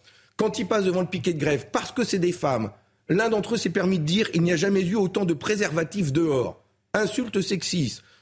Pire encore, les salariés, c'est comme la sodomie, s'il n'y a pas de vaseline, ça coince. C'est le DRH qui a dit ça Oui, là, les directeurs, quand ils sortent de l'usine, quand ils discutent avec eux, vous pouvez crever dehors. Voilà ce qu'ils leur disent. Il n'y a, on est, ils Il faut qu'elle affaire- porte plainte? Eh, J'espère, je les ai invités hier à porter plainte avec leur avocat que je vais, euh, euh, que je vais euh, rencontrer. Pour, euh, on ne doit pas laisser ça. On ne doit pas laisser passer ça. Il n'y a plus de dialogue avec la direction. Ça fait 59 jours qu'elles sont en grève. La seule chose qu'elles ont obtenue de la part de la direction, c'est que la, la- la direction leur a dit vous pouvez faire une heure supplémentaire par jour si vous voulez gagner plus. Enfin, vous vous rendez compte? Donc j'ai demandé, et je demande à M. Dussopt, le ministre euh, du, Travail et du Dialogue social, eh bien qu'il nomme un médiateur pour permettre une véritable discussion entre la direction de cette entreprise et les salariés pour trouver une solution. Il faut sortir de ce conflit et de cette violence que subissent les femmes, qui ont d'ailleurs été évacuées hier. Manu Militari, elles sont là 60, euh, 70 à se relayer tous les jours pour tenir le piquet de grève. Et hier, ce sont des dizaines de CRS qui sont venus les évacuer euh, durement. Eh bien, moi, je souhaite que là aussi, on trouve l'apaisement. Et justement, le ministre qui appelle au dialogue social, Eh bien, la première ministre qui reçoit les syndicats, eh bien qu'ils entendent. Et je souhaite qu'il y ait un médiateur nommé rapidement pour trouver une solution euh, à ce conflit à Verbaudet qui n'a que trop duré. Vous êtes en contact avec les élus locaux. Vous m'avez dit que le maire de Villerue, euh, en Meurthe et Moselle, euh, là où il y a eu cette fusillade avec un homme qui avait déjà 140 mentions au casier, vous avez alerté, en fait, avez tenté d'alerter le commissariat de ce qui allait se passer de ce règlement de compte. Expliquez-nous. Tout à fait. C'est encore un, des problèmes de sécurité qui, existent dans notre pays, sur fond de euh, règlement de compte, euh, trafic de drogue, vengeance, etc. Ça se produit à Marseille, ça se produit euh, à Valence, ça se produit dans le Vaucluse, et ici, là, dans l'Est, Pierrick Spizak, que je connais bien, qui est un maire communiste, à Villerue, euh, que j'ai eu plusieurs fois au téléphone, m'a raconté comment il a alerté alerté la police. Il savait qu'il y allait y avoir un règlement de compte parce que c'est un conflit entre deux familles qui trafiquent et euh, un des frères a été euh, humilié, violenté. Ça a été mis sur les réseaux sociaux. Donc il savait qu'il allait y avoir vengeance. Tout le monde le savait. Ils ont vu les images sur les réseaux sociaux. Et donc ils ont alerté la police en disant mais intervenez, soyez plus présents dans le centre-ville, venez. Il n'y a rien eu. On aurait pu éviter ce drame. Il y a, d'ailleurs un gamin qui a une balle dans la tête et qui est entre la vie et la mort. et c'est pour ça que les maires, que ce soit le maire de Villerue ou le maire euh, de Saint-Brévin, disent on se sent abandonné, on ne se sent pas écouté, parce qu'ils alertent, ils préviennent, et en retour, il n'y a pas de réaction. Et donc, euh, ben donc ils sont, enfin, on est, on est en colère. C'est aussi une des raisons pour lesquelles je demande à ce qu'il y ait plus de moyens dans nos communes pour assurer la sécurité, des moyens de police et de gendarmerie les Français ont besoin d'être sécurisés euh, et, pas seulement dans le 16e arrondissement de Paris, dans toutes les communes de France, dans tous nos villages, dans tous les territoires. Villerue, c'est une commune de 10 000 habitants. Ils ont un commissariat de subdivision pour une circonscription de 70 000. Ils doivent être 15-16 policiers pour 70 000 habitants. Enfin, c'est pas sérieux. Donc la sécurité, évidemment, c'est une des priorités pour les Français, au même titre que le pouvoir d'achat, que la lutte contre l'inflation. Et la lutte, tout à fait. La sécurité euh, publique, la tranquillité publique est un droit auquel tous nos concitoyens euh, doivent avoir accès. Et les maires sont les en première ligne euh, pour demander des moyens, des moyens de police, mais aussi derrière, bien sûr, c'est la question des services publics, de l'accès à l'école, au sport, à la culture. Et quand on rogne les dotations de nos communes, forcément, euh, ils n'ont pas les moyens de mettre en œuvre ces politiques publiques. En tout cas, euh, il faut écouter ce que disent nos élus locaux. Euh, ce sont eux qui sont en première ligne, ce sont eux qui ont été en première ligne pendant la pandémie, et donc écoutons-les. Hum, est-ce que vous croyez les annonces d'Emmanuel Macron concernant les baisses d'impôts pour les classes moyennes? 2 milliards d'euros, on ne sait pas trop pour qui, comment. Est-ce que vous y croyez à cette promesse présidentielle? C'est encore, Monsieur Macron est en campagne. Euh, pour reconquérir les Français. Il est en campagne pour reconquérir les Français qu'il a tellement méprisé euh, et qu'il méprise tellement sur cette Il dit qu'il n'est pas méprisant. Et donc tous les jours, oui, ouais, et tous les jours, c'est des annonces, c'est 20 000 emplois Dunkerque, alors qu'en fait ces emplois, c'est surtout ceux qui vont créer euh, l'EPR à Gravelines. Euh, c'est 2 milliards d'euros qu'il va vendre tous les jours. S'il souhaite que les Français regagnent du pouvoir d'achat, que ce soit les classes moyennes ou les, salariés qui sont au SMIC ou juste au SMIC, qu'il augmente les salaires. Qu'il augmente les salaires. Le meilleur moyen de redonner, le meilleur moyen de redonner du pouvoir d'achat aux Français, c'est qu'il augmente les salaires. Les impôts, pour moi, c'est important. C'est important qu'on paye des impôts pour financer les écoles, les hôpitaux, euh, nos services publics. Je souhaite que tous les Français puissent payer des impôts. Vous savez qu'il y a un Français sur deux qui ne paye pas d'impôts parce qu'il a des revenus trop bas. C'est comme les salariés de Verbaudet euh, qui, parce qu'ils ont des salaires bas, payent pas d'impôts, mais en plus bénéficient des aides de la CAF, la prime d'activité. Mhm, mhm. D'ailleurs, le directeur leur a dit ça. J'ai dit, je ne vais pas augmenter vos salaires, sinon vous n'aurez plus la prime CAF. Enfin, vous vous rendez compte? Moi, je préfère que les Français n'aient pas besoin de solliciter la CAF pour avoir une hausse de salaire. Qu'ils puissent avoir un vrai salaire digne qui leur permette de vivre. Qu'ils soient ingénieurs, cadres, issus des classes moyennes, ou qu'ils soient ouvriers, salariés euh, dans nos services publics ou, euh, ou dans nos entreprises. C'est le salaire qui doit permettre de vivre, issu d'un travail qui parfois est difficile. Mais les salariés, même quand, quand, ils ont un travail difficile, ils sont fiers de leur boulot. Mais il faut, pour ça, il faut qu'ils soient rémunérés à sa juste valeur. Et c'est ce que nous demandons. Un salaire, c'est aussi des cotisations. Et c'est ça qui finance la retraite. Et donc, euh, baisser les impôts, ne pas augmenter les salaires, verser des primes, c'est tout ce que fait Macron là. C'est ça qui tue notre système de protection sociale. Une dernière question euh, concernant l'État qui décide de s'attaquer à l'entrisme des frères musulmans. L'anthropologue Florence Bergo-Blacker, qui est désormais sous protection policière après avoir publié un livre sur le frérisme, estime que nous payons le prix de notre aveuglement continu depuis un demi-siècle. Il y a plusieurs fonds de dotation qui ont été ciblés par les renseignements territoriaux. Il faut aller au bout euh, de, cette euh, quête-là. Alors, Oui, certainement. Mais avant de venir ici, j'ai Mhm. feuilleté euh, la presse et j'ai vu qu'il y avait une page, euh, je crois que c'est euh, dans un journal aujourd'hui, là, Mhm. sur... Le Figaro. Dans le Figaro.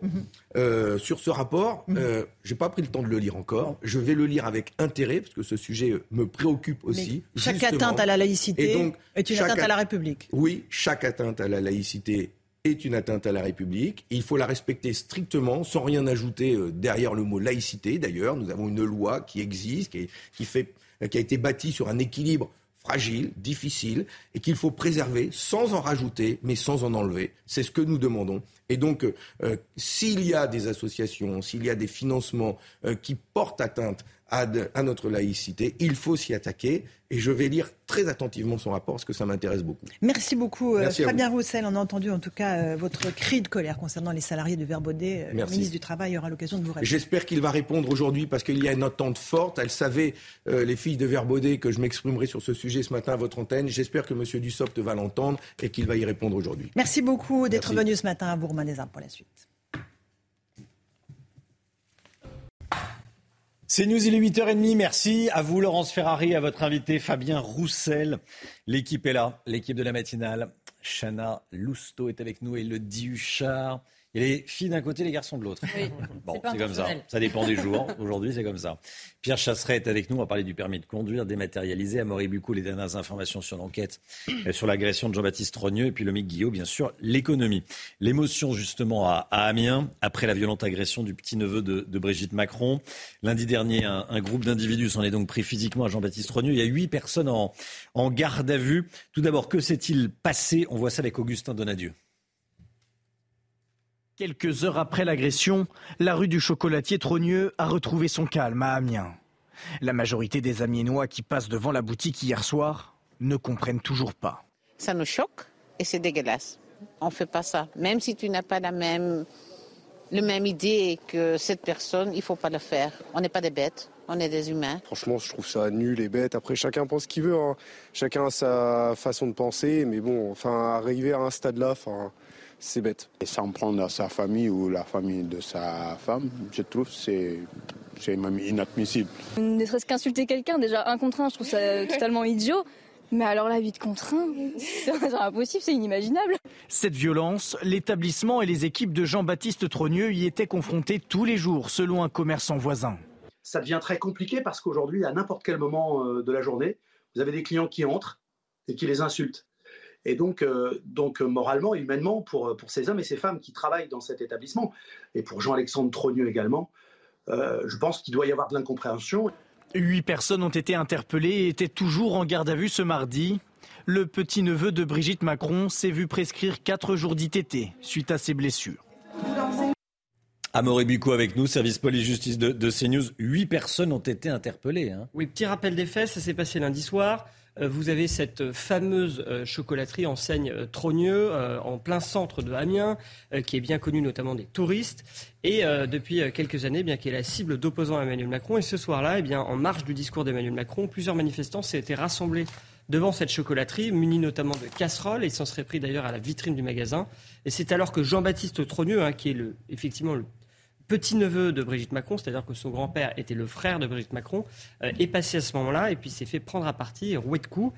Euh, huit personnes ont pu être identifiées grâce aux images de vidéosurveillance de la ville et donc être suivies dans leur euh, trajet puisqu'ils avaient pris la fuite euh, et être interpellés rapidement. Ils ont été donc placés en garde à vue, remis dans les mains de la sûreté départementale, qui est une, une unité d'investigation typique pour ce genre d'affaires. Euh, selon euh, certains de nos confrères, eh bien, euh, plusieurs de ces personnes devraient être jugées aujourd'hui en comparution immédiate. On attend encore les confirmations du parquet d'Amiens. Et puis la victime, de son côté, eh bien, a passé de nombreux examens médicaux. Le nombre de, de jours d'ITT, c'est-à-dire les dommages, les blessures causées par cette agression, sont encore à évaluer. Ce serait au moins de 4 jours d'ITT selon une source policière. Amaury Bucco avec nous. Merci beaucoup, Amaury. Tolérance zéro en cas de mauvaise conduite pendant les mariages. C'est le message que fait passer le maire de Saint-Dié-des-Vosges dans le Grand Est, Bruno Toussaint, qui était en direct avec nous à 7h10 ce matin. Oui, ulcéré par de nouveaux débordements le week-end dernier, l'élu a pris un arrêté en cas de trouble à l'ordre public avant une cérémonie. Elle sera immédiatement reportée au lundi suivant à 8 h du matin. Et malheureusement, ces violences ne sont pas rares, comme nous l'explique Marine Sabourin. Des voitures bloquant la circulation, des individus sur la route ou des motos en sens interdit lors des mariages comme à Mairie-sur-Oise. Des scènes que ne veulent plus voir les élus. À Saint-Dié-des-Vosges, si des troubles à l'ordre public sont constatés, la fête est dorénavant reportée au lundi suivant à 8h du matin. Une décision qui fait suite à de nombreux incidents. On a eu donc sur Saint-Dié-des-Vosges, comme ailleurs, hein, plusieurs débordements, dans les mariages et notamment des mises en danger de, la vie d'autrui. Il arrive un moment où il faut, faire respecter la loi au niveau de la commune. Face à ces débordements, des communes optent pour diverses options. Saint-Denis, en Seine-Saint-Denis, qui célèbre près de 400 mariages par an, dispose d'un règlement comprenant notamment l'interdiction d'engins pyrotechniques, de cortèges dans le périmètre piéton et demande la désignation d'un référent des mariés. Dans les communes de Poissy et Carrière-sous-Poissy, dans les Yvelines, une caution de 1000 euros est exigée depuis un an. 400 euros sont encaissés si les époux ont plus de 30 minutes de retard, 500 s'il y a des dégradations dans la mairie et 100 s'il faut facturer le ménage. Dans le nord, à Maubeuge, Tourcoing ou encore Roubaix, les maires ont tout simplement décidé de ne plus marier le samedi après-midi. La garde à vue du principal suspect de la fusillade de Villerue a pris fin. Il doit être présenté à la justice. Ce multirécidiviste de 38 ans va maintenant être déféré au tribunal judiciaire de Nancy, Chana. Et on rejoint tout de suite notre envoyé spécial sur place, Régine Delfour. Alors Régine, la garde à vue du principal suspect a pris fin tout à l'heure. Absolument, euh, Chana, puisqu'il a été interpellé euh, lundi matin à Villerue, euh, placé en garde à vue du chef de tentative de meurtre, et il va être déféré ici au tribunal de Nancy pour être présenté à un juge d'instruction, mais certainement aussi un juge des libertés et de la détention pour une mise en détention provisoire, puisque je vous le rappelle que c'est un multi-récidiviste. Il a plus de 140 faits à son actif, de nombreuses condamnations et plusieurs aussi périodes d'incarcération, notamment en octobre dernier où, lors euh, d'un refus d'obtempérer, il avait euh, percuté un véhicule de police et il avait été condamné à la prison ferme. Il était d'ailleurs sorti dernièrement. Alors, Régine, vous avez rencontré pendant 48 heures euh, de nombreuses personnes à Villerue, bien sûr. Vous avez discuté avec les, habitants. Et vous avez pu vous entretenir notamment avec la, la mère d'un jeune homme de 17 ans qui s'est fait tirer dessus. Absolument, euh, Romain. Nous avons pu discuter avec euh, la mère de Kenzo, euh, ce jeune luxembourgeois de 17 ans qui a eu, eu reçu une balle dans la tête, qui a été donc opéré dans la nuit de samedi à dimanche et qui est toujours plongé dans le coma. Et, sa mère demande énormément de fermeté à la justice, que la justice condamne les auteurs de cette fusillade. Je vous propose de l'écouter. Ça fait 17 ans que mon fils. Ça fait 17 ans que je fais tout pour mon fils. Et là, de voir mon fils comme ça, je, crois que pour une maman, il n'y a rien de plus difficile en fait. Et je demande aux juges, je demande aux personnes responsables des décisions judiciaires que des personnes qui tuent, qui violent, qui les pires des crimes, c'est ces personnes-là qui doivent être enfermées puisque ce tireur présumé est très connu euh, des services de police, mais aussi euh, de la population de Villerue, euh, puisqu'il est né à Villerue. la population et cette maman, hein, de, la maman de, Kenzo, appelle les jeunes à cesser tout trafic, toute violence, puisqu'on sait que ce sont des représailles de représailles. En fait, ils ont peur d'une nouvelle escalade de la violence. Merci beaucoup, Régine. Régine Delfour avec Thibault Marcheteau pour les images. Notre permis de conduire notre permis de conduire sera bientôt dématérialisé. C'est une bonne nouvelle. Fini le, papier rose, fini la carte rose hein, pour euh, ceux qui, qui l'ont passé récemment. Le permis de conduire sera numérique et sur les smartphones, bien sûr. Pierre Chasseret, avec nous, comment ça va se passer? Et bienvenue aussi aux chargeurs de batterie dont on va avoir besoin fatalement. eh bien, c'était une proposition de la Commission européenne pour euh, transformer notre permis rose. Pour certains, le permis rose est arrivé en 1922 ou depuis 2013 au format carte de crédit. Eh bien, ces permis vont progressivement disparaître au profit d'un permis numérique dématérialisé sur notre smartphone avec plusieurs idées en tête celle de la Commission européenne de créer des économies, de faire des économies, l'envoi du document, la création du document. Le deuxième point aussi, tout simplement, eh bien, de permettre de mieux recouvrer les amendes lorsqu'on se fait verbaliser à l'étranger. Et puis le dernier point, euh, forcément une, faciliter les démarches à l'échelle européenne pour avoir une uniformisation sur un outil simple qu'on a tous dans la poche. On ne perdra plus son permis. Comment se présentera concrètement notre permis de conduire désormais? Une application, une application France Identité, c'est une application de l'État, donc sécurisée au maximum, on peut l'espérer. Et puis je vais rassurer tout le monde, le permis de conduire papier restera valable et valide. Bien évidemment, on continuera à obtenir son permis de conduire de manière traditionnelle, au moins pendant plusieurs années, ce qui permettra à chacun et aux hostiles du numérique, au numérique, de pouvoir continuer à avoir son permis de conduire dans la poche, risquer de le perdre, mais en tout cas ne pas craindre le manque de batterie sur le smartphone. Voilà, effectivement. Merci beaucoup, Pierre. Et, les anciens vont rester. Euh, Ils restent valides, et valables. vous l'avez dit. Oui, oui. Euh, c'est important de le, préciser. Pas de panique, pas de panique. Est-ce qu'on va bientôt manquer de cerises? Les récoltes sont menacées par une mouche asiatique depuis dix ans. Oui, mais il y a quelques mois, les pesticides efficaces contre euh, cet insecte a été interdit par la Commission européenne. Et vous allez voir que cette interdiction n'est pas sans conséquence. Reportage de Stéphanie Rouquier auprès d'un producteur du Vaucluse. En plein Luberon, dans son exploitation de 50 hectares, Christian Belot se bat pour préserver la cerise française. Depuis près de dix ans, une mouche invasive venue d'Asie menace les récoltes. C'est la mouche Suzuki qui pique la cerise lorsqu'elle lorsqu'elle mûrit. Et ensuite, nous aurons un ver dans la cerise. C'est-à-dire que la cerise est fichue en quelques jours. Mais le phosmet, le pesticide efficace contre cet insecte, a été interdit il y a quelques mois par la Commission européenne, jugé dangereux pour la santé. Nous espérons avoir d'autres moyens efficaces, mais pour le moment, nous n'en avons pas. Alors, pour préserver le marché français, le gouvernement a suspendu pour un an l'importation des cerises dites de bouche, celles que l'on consomme crues, qui proviennent des pays étrangers où l'insecticide est autorisé. Une clause de sauvegarde qui ne concerne pas les cerises blanches destinées à la confiserie. C'est donc toute une filière qui se retrouve menacée. Le Vaucluse et qui plus est tout autour d'Apt, c'est notre bassin de production. Donc on a nos industriels à proximité aussi qui s'inquiètent énormément. Entre la concurrence déloyale des pays étrangers et les ravages provoqués par cette mouche, les producteurs vauclusiens de cerises blanches ont stoppé leur développement. Certains ont même commencé à abattre une partie de leur exploitation. On parle souvent des difficultés des PME, des entreprises, des artisans à, trouver euh, des, employés, de la main-d'œuvre, en clair, à, à embaucher. C'est le cas dans le transport fluvial. Le secteur manque cruellement de personnel, Chana. Hein. oui, alors euh, près de Strasbourg, la région recrute des lycéens en bac professionnel et finance leur formation. Kylian Salé et Marine Sabourin.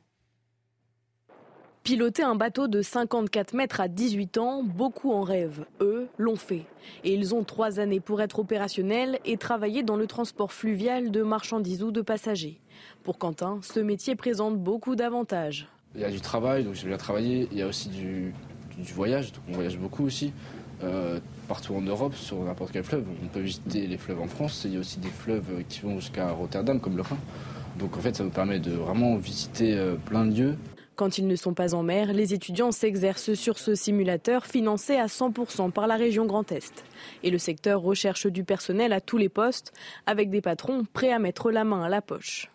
Actuellement, euh, il y a une telle tension dans, ce métier, c'est que qu'en début de saison, il y a un réel mercato qui se met en place et les, compagnies euh, surenchérissent euh, auprès des différents capitaines là, qui sont d'autres boîtes pour les récupérer.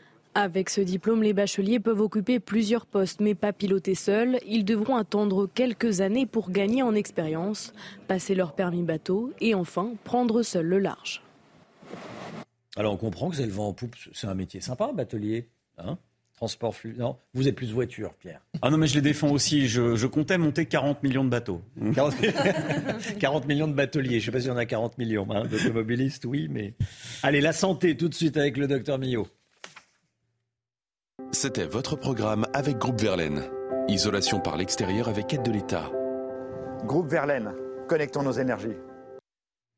Docteur Millot, bonjour Brigitte. Bonjour. Dans une directive publiée par l'OMS, l'Organisation mondiale de la santé, il y a une alerte sur les dangers de l'utilisation des faux sucres. Et vous allez nous expliquer quels sont ces dangers et s'il faut s'inquiéter. Oui, alors euh, effectivement, dans une directive parue hier, regardez ce que dit l'OMS. Euh, l'utilisation des édulcorants, donc des faux sucres, ne confère aucun avantage à long terme dans la réduction de la graisse corporelle chez les adultes et chez les enfants non plus. Mais ce n'est pas tout. Regardez la suite. Les édulcorants peuvent même entraîner un risque accru de diabète de type 2, de maladies cardiovasculaires et de mortalité chez les adultes. Alors on va se calmer. Hmm. Hein. Euh, il faut voir de quoi on parle, savoir de quoi on parle. Les faux sucres, ce sont des sucres de synthèse que l'on va trouver dans tout ce qui est écrit euh, allégé, light, etc. Mais ils sont aussi, et ça on le sait un petit peu moins, dans tous les produits industrialisés, transformés, on trouve des faux sucres et on en trouve aussi dans, vous savez, le sucre que l'on rajoute pour euh, son café ou pour euh, sucrer les fraises ou pour des choses comme ça. Euh, donc voilà ce que sont ces faux sucres. Ces faux sucres, en fait, on pourrait se dire, moi, franchement, vous voyez une canette où il y a 150 calories et une autre à côté où il y a zéro calorie, il n'y a pas photo, vous allez vers celle avec zéro calorie, normalement. Hein. Mais pourquoi faut-il se méfier? Parce que ces faux sucres, ce sont des faux sucres de synthèse et ils vont venir leurrer votre cerveau. Pourquoi? Parce qu'ils ont un pouvoir sucrant 100 à 600 fois supérieur au vrai sucre. Donc quand vous allez les consommer, votre cerveau va être tout content, va se dire c'est super, euh, mmh. c'est hyper sucré ce que je viens de manger, euh, c'est 600 fois supérieur au vrai sucre, voilà. Et, on sait que notre cerveau, il aime bien ça. Hein. Le sucre appelle le sucre, on le sait, etc. Ça a un côté doudou, réconfortant. Enfin, on va pas refaire toutes les qualités du sucre.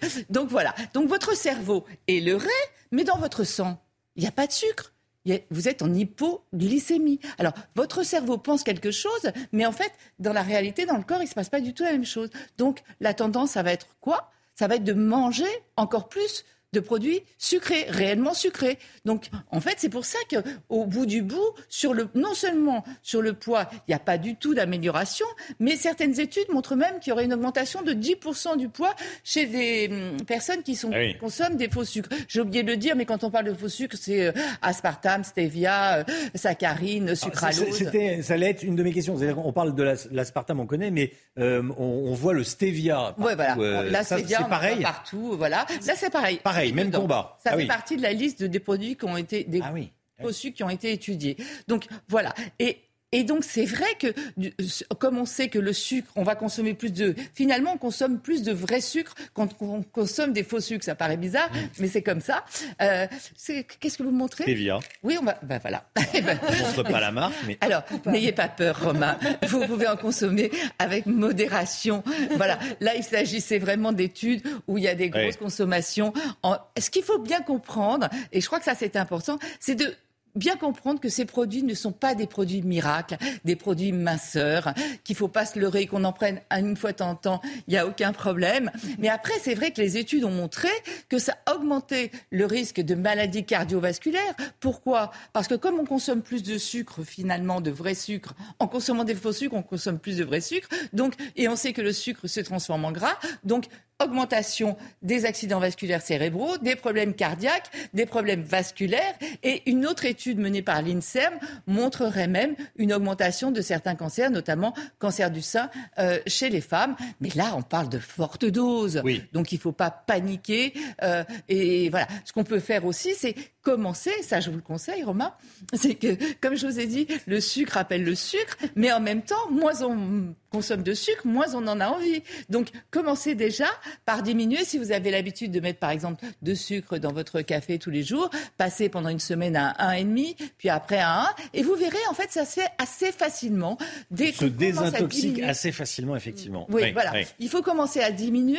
Après ce que mm. l'on ce que l'on peut faire aussi, c'est euh, utiliser un petit peu de miel, éventuellement un petit peu de sirop d'agave, ou alors euh, euh, il y a du sucre de coco aussi qui est beaucoup moins nocif que voilà. Vous connaissez tout. Tous les panneaux, vous tombez dedans. le sucre de coco, j'en ai aussi, oui. Ça, voilà. Donc on le voit, il n'y a pas de miracle avec les faux sucres. Après, il n'y a pas de quoi non plus s'inquiéter. C'est à consommer avec modération. Merci, docteur. Votre programme avec Groupe Verlaine. Installation photovoltaïque garantie 25 ans. Groupe Verlaine, connectons nos énergies. Merci beaucoup, docteur Et je n'ai Millot. pas parlé des troubles digestifs provoqués aussi par les faux sucres. Mais ça, ça sera la, prochaine chronique, fois. oui. Ça sera la prochaine fois, promis. Brigitte. 9h10, on se retrouve demain matin dès 5h55 pour une nouvelle matinale avec Chana Lousteau, le docteur Millot, Elodie Huchard, Pierre Chasseret, Lomique Guillot, Karine Durand pour la météo qu'on va retrouver dans un instant, cnews.fr pour toutes les infos, revoir les émissions. Et dans un instant, c'est Pascal Pro et tous ses invités pour l'heure des pros. Belle journée à vous sur CNews. Tout de suite, Pascal Pro dans l'heure des pros.